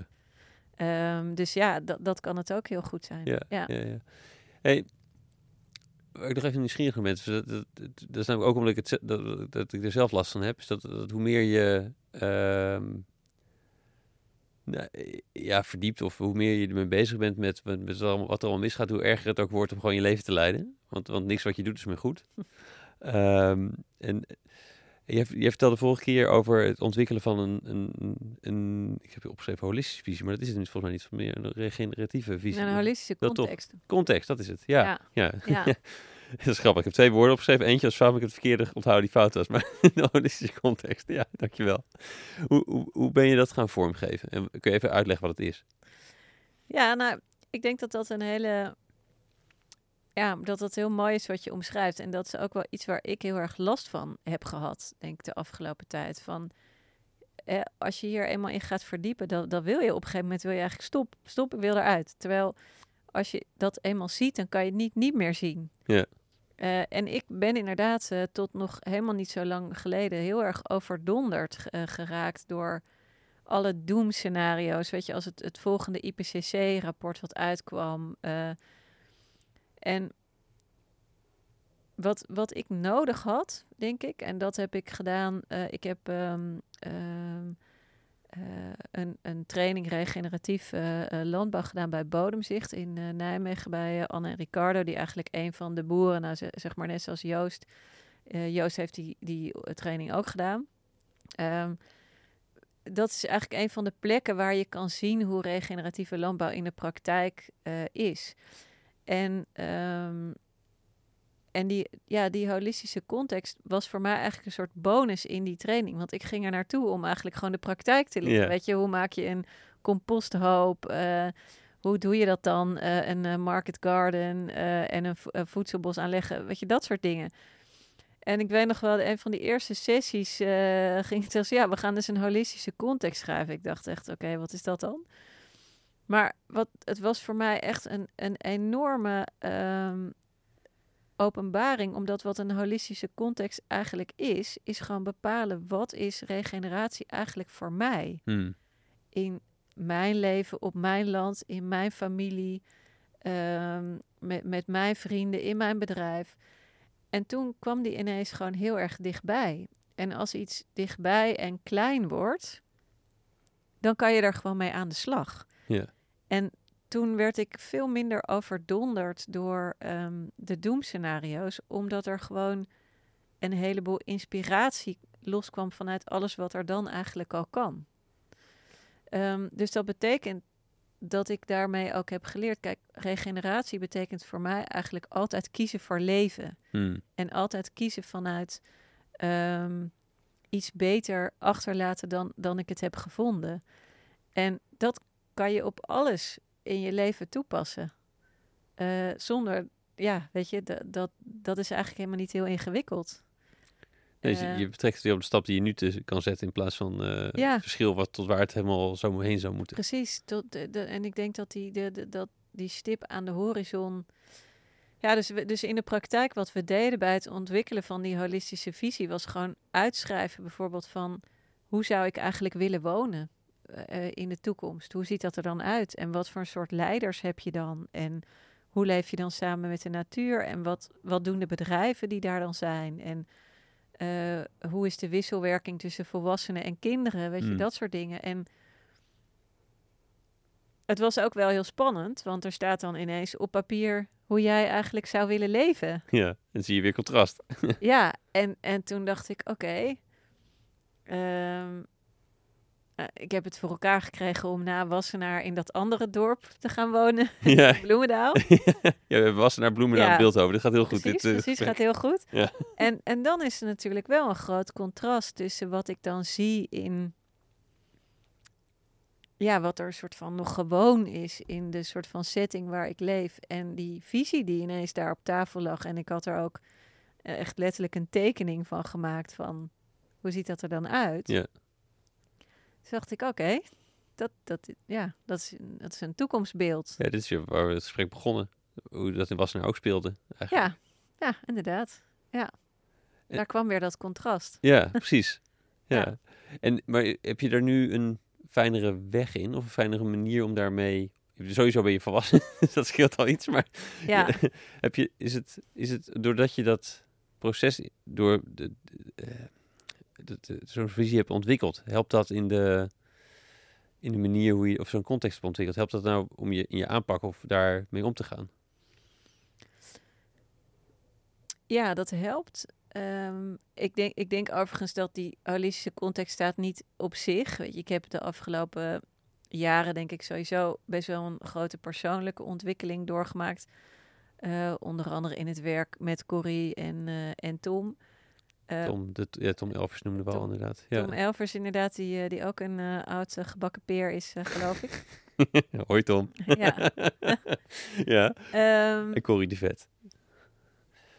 Ja, en, en het mooie is wat, wat daar, wat de overlap, dat was een- ook een van de dingen die ik had opgeschreven als inspiratie. De overlap van die dingen is het werk van, ehm, van Corrie en Tom is ook heel holistisch. Het gaat ook heel erg over de dingen die met elkaar samenhangen en eigenlijk het wegbewegen van goed en fout. Mm. En, eh, en gewoon op dit moment in het nu bekijken van, nou, waar sta ik nu? Wat is er nu nodig? En, eh, en waar wil ik naartoe? En ja, en, en ik denk dat dat, mij voor dat dat bij mij voor waanzinnig veel groei heeft gezorgd, waardoor ik veel meer vanuit, nou, dat is het misschien wel, gewoon veel meer vanuit mezelf ben gaan ondernemen. Ja. Ja. Ja. Ja. Het is verleidelijk als mooie afsluiter. Maar ik heb toch één vraag. Dat is, dat is toch, toch even terugkomend op wat jij allemaal eh, in die corporate wereld geleerd hebt. En ook wat je ziet dat deze, dat deze groep ondernemers nu nodig heeft. Wat, wat, wat zijn de, ja, toch de belangrijkste dingen die daarvan komen en die je ook daarna hebt ontwikkeld? En wat zie je dat die groep nodig heeft? In, het, in, in, in jouw onderdeel van het werk dan? Ja, bedoel je wat ze vanuit die corporate wereld nodig hebben? Ja, maar dan vooral vanuit het, het merk bouwen, het marketingverhaal. Gewoon goede marketing. Gewoon goede marketing. En wat is ja, dat? dat, dat, is het, dat is het grappige. Dat, ehm, kijk, die, die ondernemers. Ik denk eigenlijk dat het een combinatie is van twee dingen. Wat, wat ik heel tof vind om te doen, is een soort van eigen wijsheid over hun merk ontsluiten. En daar inspireert ehm, nou ja, het meer systemische werk wat ik bij Corrie heb geleerd. Maar ook bijvoorbeeld ehm, vanuit eh, Theory U van eh Otto Scharmer, waar je heel erg vanuit ja, een bepaald ehm, bewustzijn en, en systemisch werk met elkaar eh, aan de slag gaat. Dus er komt heel veel, misschien meer dan een ondernemer zelf denkt, gewoon naar boven door de methodieken die ik gebruik. En het tweede is inderdaad gewoon goede marketing. Want eh, 9 van de 10 van die ondernemers heeft die achtergrond niet. Mhm. Eh, en dat vraagt van mij natuurlijk ook om die goede marketeer, zeg maar, eh, te zijn en te blijven. En waar, waar zit het dan in? Wat, wat maakt de marketing goed? Ehm, nou, dat ze gewoon, hè, dat, dat ze goede eh, formats, frameworks, eh, briefings, eh, gewoon tips en tricks, weet je. Dat is natuurlijk echt het vakinhoudelijke werk. Maar Mhm. ook dat ik daarin samenwerk met de goede mensen, Ja. bijvoorbeeld. Voor de dingen die ik niet per se kan of doe. En, en qua merk, wat, wat hebben ze daarin te bouwen? Ik zit nog even te zoeken naar wat het dan... ehm, los van hoe je het vervolgens gaat uitvoeren, maar de, dus, dus in, het, in, het, in het neerzetten ervan, wat, wat, wat zie je dat je steeds doet met ze? Ehm, ja, dat zijn, dat zijn die, eh, die eetjes. Ja, Ja, dus zorgen dat, want ik, ik gebruik dat model en dat is ook weer systemisch echt als een soort van thermometer. En vaak heb je bijvoorbeeld een ondernemer die heeft een heel tof idee. Ja, dat noem ik dan altijd eh, green but unseen. ja, ja, Maar, maar het komt helemaal niet, dat hele verhaal is niet bekend. En, het- en het is meestal door een bevriende ontwerper even eh, gemaakt. Ja. Maar ja, dan, dan, dan word je nooit serieus genomen. En wat ik heel tof vind, is om te zorgen dat zij eh, zeg maar de professionele expertise krijgen. Die ze, nou, die ze misschien eigenlijk wel helemaal niet kunnen betalen ook. ja. Maar om die ze zeg maar wel eh, te geven. Eh, en dat, ja, dat drijft mij gewoon enorm. Mm. Ja. ja. Hey, waar staat, waar staat, heb je een beeld van waar dit heen gaat groeien? Waar je, waar je, je hebt natuurlijk zo'n holistische context maar, getekend, maar Ja. waar heb je een beeld waar het met je werk of met de onderneming, Mijn heen uh, gaat met over- ja, met, met over vijf, zeg vijf jaar of zo? Ja. Ja, dat vind ik een, ehm, een mooie vraag.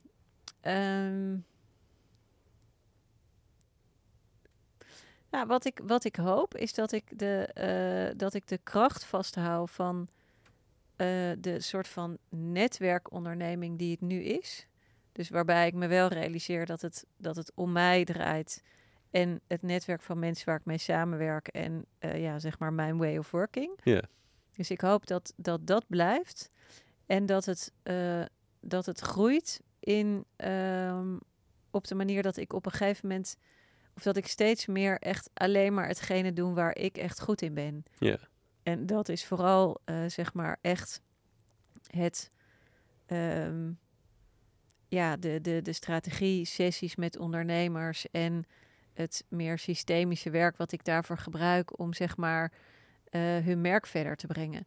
Dus dat ik dat kan blijven doen en dat eigenlijk alle andere dingen die bij het bedrijf horen steeds meer door anderen eh, worden gedaan. Dus bijvoorbeeld mijn eigen eh, marketing, communicatie, dat ik dat steeds meer kan uitbesteden. Ehm, maar ook, en dat lijkt mij ook bijvoorbeeld heel tof, ik zou heel graag willen samenwerken in mijn bedrijf met iemand die eh, veel meer echt een digital native eh, is. Dus die bijvoorbeeld ehm, eh, heel veel van growth hacking weet. Ja, ja, En, ja. nou ja, dat, dat is bijvoorbeeld helemaal niet heel erg mijn heritage. Ik zou het heel tof vinden om dat samen te brengen. Ja, ja, Ehm, dus eigenlijk een steeds soort van vollediger marketingaanbod voor rondom die specifieke ondernemer. ja, het is een beetje jouw ecosysteempje. Ja, precies. Ja, Dat, dat mag nog wel, eh, dat mag nog wel wat, wat meer, zeg maar, worden. Ja. ja. ga een beetje richting eh, afronding. Ik, zit- ik zie de klok nou. Ehm, tijd vliegt. Ik ben benieuwd als je zo terugkijkt. Hè. Je bent natuurlijk begonnen met ondernemen met een bepaald beeld. Ik weet helemaal niet wat ondernemerschap eigenlijk betekent. Ik weet toevallig wat marketing is. Maar eh, ehm, ik kan me voorstellen dat je toen een beeld had wat er ingewikkeld aan gaan, zou gaan worden aan, aan een toko runnen. Eh, maar als je terugkijkt, wat is eigenlijk het, het, het, het moeilijke geweest van het opbouwen van je bedrijf?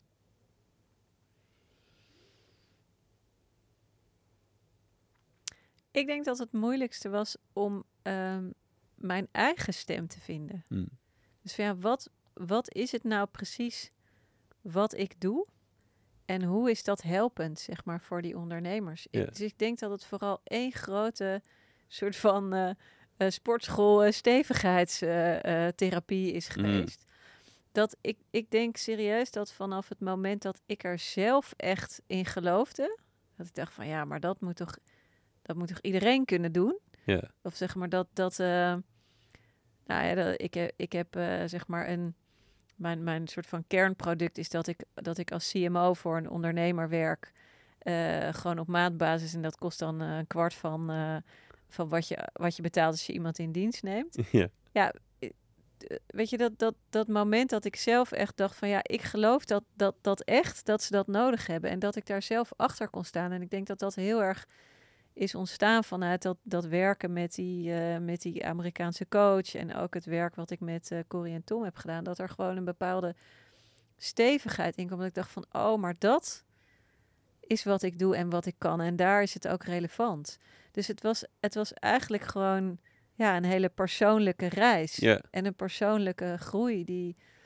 eh, ja, waarbij ik heel eerlijk gezegd nu af en toe was denk van... Jezus, had je dat niet eerder kunnen bedenken? Weet je dat dat het was. Weet je, dat ik Ja. gewoon producten moest gaan ontwikkelen en eh, bezig moest zijn met mijn eigen marketing en communicatie. Nou, gewoon al die dingen die je doet als je CEO bent. Ja, ja, ja. Ja. Som- Sommige dingen zijn achteraf zien er simpel uit, maar waren niet makkelijk. hè? Precies. Nu lijkt het allemaal heel logisch, Ja. voel ik. ja. Complexe dingen. Ja. Ik ben er- waar ik ook erg benieuwd naar ben, is, is, is, je zit natuurlijk altijd het hele gesprek naar die tablet van jou te kijken. ja. Ook een beetje jaloezie, want eh, mijn Instagram, als ik erop zit, is alleen maar reclames van deze Remarkable. Maar ehm, ik, ik, ik vraag altijd gasten om iets mee te nemen wat hen inspireert. En dat, dat zijn soms boeken, soms niet. Ja. Ik ben benieuwd wat jij hebt meegenomen. Ja, ik, ik vond het. Ik merkte dat ik alle kanten op ging, omdat het zoveel gebieden zijn bij mij. Maar ik ga Ja. proberen om het dan niet te lang eh, te houden. Maar ja, het eerste wat mij gewoon heel erg inspireert, is alles wat te maken heeft met die verbinding met natuur. Nou, en daar ehm, eh, is eh, onder andere het boek eh, Braiding Sweetgrass, wat ik jou ook heb gegeven van Robin Wall Kimmerer. En ja, vind ik een, een soort fabelachtige manier om iemand die vanuit zelf vanuit een indigenous community komt, maar daarnaast ook eh, ecoloog en wetenschapper is om die twee werelden samen te brengen en, en te merken wat er dan gebeurt. Maar het is ook gewoon heel mooi geschreven, vind ik. Ja, ja fenomenaal. Ja, heel goed. Ja, ja, dus Net uit. ja, nou, ik, ik, ik weet niet ja, wat, jij, wat jij ervan voelt, maar ik vond het zelf echt een heel inspirerend. eh, Ja, het is een boek. super boek. Het is heel grappig. Je, je gaat het een beetje doorvoelen daarmee. Ja, In plaats van... ehm, precies. Het zijn, het zijn allemaal korte verhalen, allemaal e- eh, soort episodes uit haar leven. Ja. Ehm, en juist al die, al die zienswijzen heel mooi integreert, maar op een manier dat je er ook in, eh, in meegaat. Ja. In plaats van dat het heel wetenschappelijk wordt eh, of, of heel inhoudelijk naast elkaar wordt gelegd. Precies, ja, je gaat het voelen en je gaat eh, het, het, ja, het ambacht van mensen voelen. En ehm, nou, ik, ik vond zelf bijvoorbeeld de scène heel mooi dat, dat een, een van de, van de jagers, zeg maar, daar eh loopt. met- ja, die met één kogel in zijn geweer. En dat hij inderdaad een halve dag ligt te kijken naar al die herten die langskomen. En hij schiet er geen één. En op het moment dat hij er één langs ziet komen, die die ook echt, waar hij echt oogcontact mee maakt. En dan, Mm. dan weten, dat is hem. En dan met één kogel dat dier doden. En vervolgens natuurlijk ook dat hele dier gebruiken. Ja, ik vind dat heel inspirerend vanuit waar we denk ik naar terug eh, moeten gaan. Eh, dus dat en een ander mooi boek dat is vrij recent is ehm, eh, De Regeneratie van Paul Hawken. De, re- de, de Regeneration, maar het is nu volgens mij bijna uit ook in het Nederlands.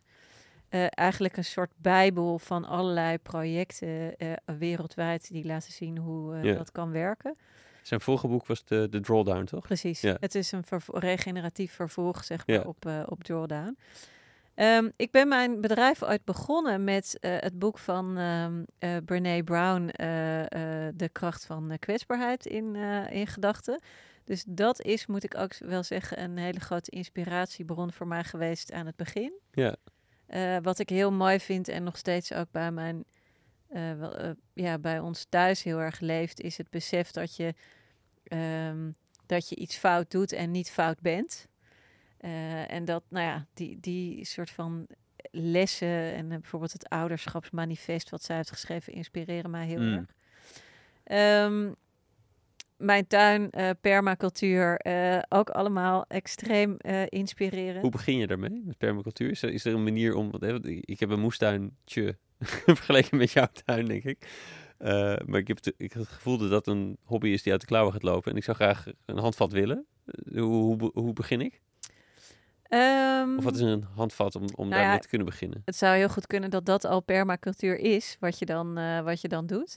Want je hebt, je hebt dat op verschillende ni- niveaus. Hè. Je kan permacultuur toepassen in potten in je tuin. En, in, en inderdaad een stapje groter in je moestuin. En nog een stapje verder in een tuin in lagen. Dus ik zou zeggen, volgens mij ben je dan al begonnen. Eh, je hebt eh, daar ook wel een aantal eh, inspirerende boeken over om daar wat meer over te, over te begrijpen. Toevallig heeft degene die mij met mijn tuin helpt, is die een boek aan het schrijven wat binnenkort uitkomt. Dus Kijk. dat zou daar een heel interessant, Iris Veldman heet zij. En dat is ook echt een, vind ik, echt een soort goeroe op dit gebied. Ehm, Ga ik zo opzoeken. Thanks. ja, ja en, ehm, ja, ik kan zo nog wel even doorgaan, want er zijn allerlei andere soort van inspiratiebronnen die ik heb. Maar ik heb nou, het, de systemische kant heb ik volgens mij al genoemd. Die had ik ook eh, eh, opgeschreven. Dus zeg maar Theory U, Otto Scharmer. Ja, Ehm, inderdaad, het, het systeem opstellingenwerk, wat, eh, wat Corrie en Tom ook veel doen. Ja, ehm, mijn ondernemers inspireren mij heel erg. Ik noem ze dan heel erg bezitterig, mijn ondernemers. Maar het is echt zo. Ik vind dat allemaal zulke eh, moedige, geïnspireerde Mm. mensen. Daar, daar krijg ik elke dag echt zoveel energie van. Ehm, ik denk dat, eh, dat mijn kinderen mij ook heel erg inspireren. Ja. Omdat ze zo'n mooie, ehm, ja, hele pure eh, spiegel zijn van ja, waarom ik dit eigenlijk doe allemaal. En Ja. dat vind ik, eh, vind ik super fijn. Ehm, ja, en ik heb nog in, in die hoek heb ik een heel mooi boek eh, opgeschreven waar ik heel veel aan heb gehad toen ik eh, ouder werd. Ehm, en dat heet Jagen, Verzamelen, Opvoeden. Ja. Dat is eigenlijk de thematiek van wat je ook in de Braiding Sweetgrass en de hele regeneratieve gedachte van hè, dingen eh, dat je nadenkt over de generaties die na ons komen. Ehm, en dit boek gaat eigenlijk over een, een eh, Engelse vrouw, eh, volgens mij is ze Engels als ik me niet vergis, die allerlei verschillende indigenous stammen is gaan bezoeken om te kijken hoe zij eigenlijk met hun kinderen omgaan. En dan komt er echt een, een beeld naar boven over hoe je met je kinderen omgaat en opvoeding, wat zo totaal anders is dan wat wij in de westerse wereld doen. ja, Bijvoorbeeld dat je kinderen prima gewoon kunnen meedoen met wat jij zeg maar de hele dag doet. eh, en dat je helemaal niet speciaal allerlei kinderactiviteiten hoeft te gaan ontplooien. En dat ze ook gewoon de was op kunnen hangen en op een hele natuurlijke manier meedraaien in je huishouden. En dat vond ik ehm, ja, ook weer zo'n zo'n heel logisch boek eigenlijk. Maar we doen het niet. nee, Dus Nee. dat eh, ja, vind ik ook een hele inspirerende. mooi, Ja, mooi. Gaan nu echt naar de afronding. Ik ben, eh, ik ben je dankbaar. Dankjewel dat je... We hebben, we hebben eindeloos gepraat. Ik hoop dat, ja. ik hoop ook dat de luisteraar nog met ons is. Maar ehm, ja, nee, dankjewel voor, voor nu. En dat ik, dat ik even in, een keukje in de, keukje, kijkje in de keuken mocht, mocht krijgen. Maar ook, ook eh, dankjewel voor het helpen van al die bedrijven waar wij allemaal, allemaal, ja, allemaal iets aan hebben eigenlijk. Hè. Dus het, ehm, ja, ik, ik, ik, ik gun ons jou, eh, om het zo in jouw woorden te zeggen. Nou, dankjewel. Ik vond Dankjewel. het heel tof om hier te zijn. Leuk.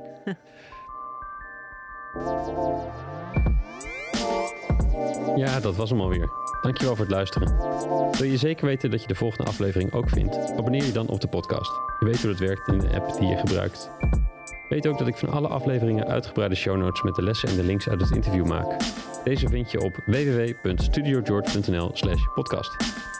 En ik ben heel benieuwd hoe je het gesprek vond. Waar kon je geen genoeg van krijgen of waar zou je meer van willen horen tijdens de gesprekken? E-mail me op tijmen.studiogeorge.nl Als laatste, na elk interview werk ik één inzicht uit in een korte blog. Die stuur ik met liefde naar je inbox, gepaard met wat links die me inspireerden die week. Meld je aan voor dit Espresso Shot strategie op www.studiogeorge.nl slash shots of strategy. Allemaal aan elkaar. Heb een goede dag en tot de volgende.